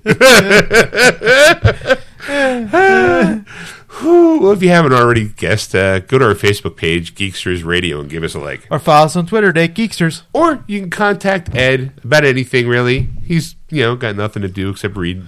You can contact him at ed@wordswithgeeks.com. Or you can contact Sean at sean@wordswithgeeks.com. That's SHAWN. Excelsior. That was wonderful. Bravo. I loved that. Oh, it was great. Well, it was pretty good. Well, it wasn't bad. Well, there were parts of it that weren't very good, though. It could have been a lot better. I didn't really like it. It was pretty terrible. It was bad. It was awful. It was terrible. Get him away. Hey, boo. Boo.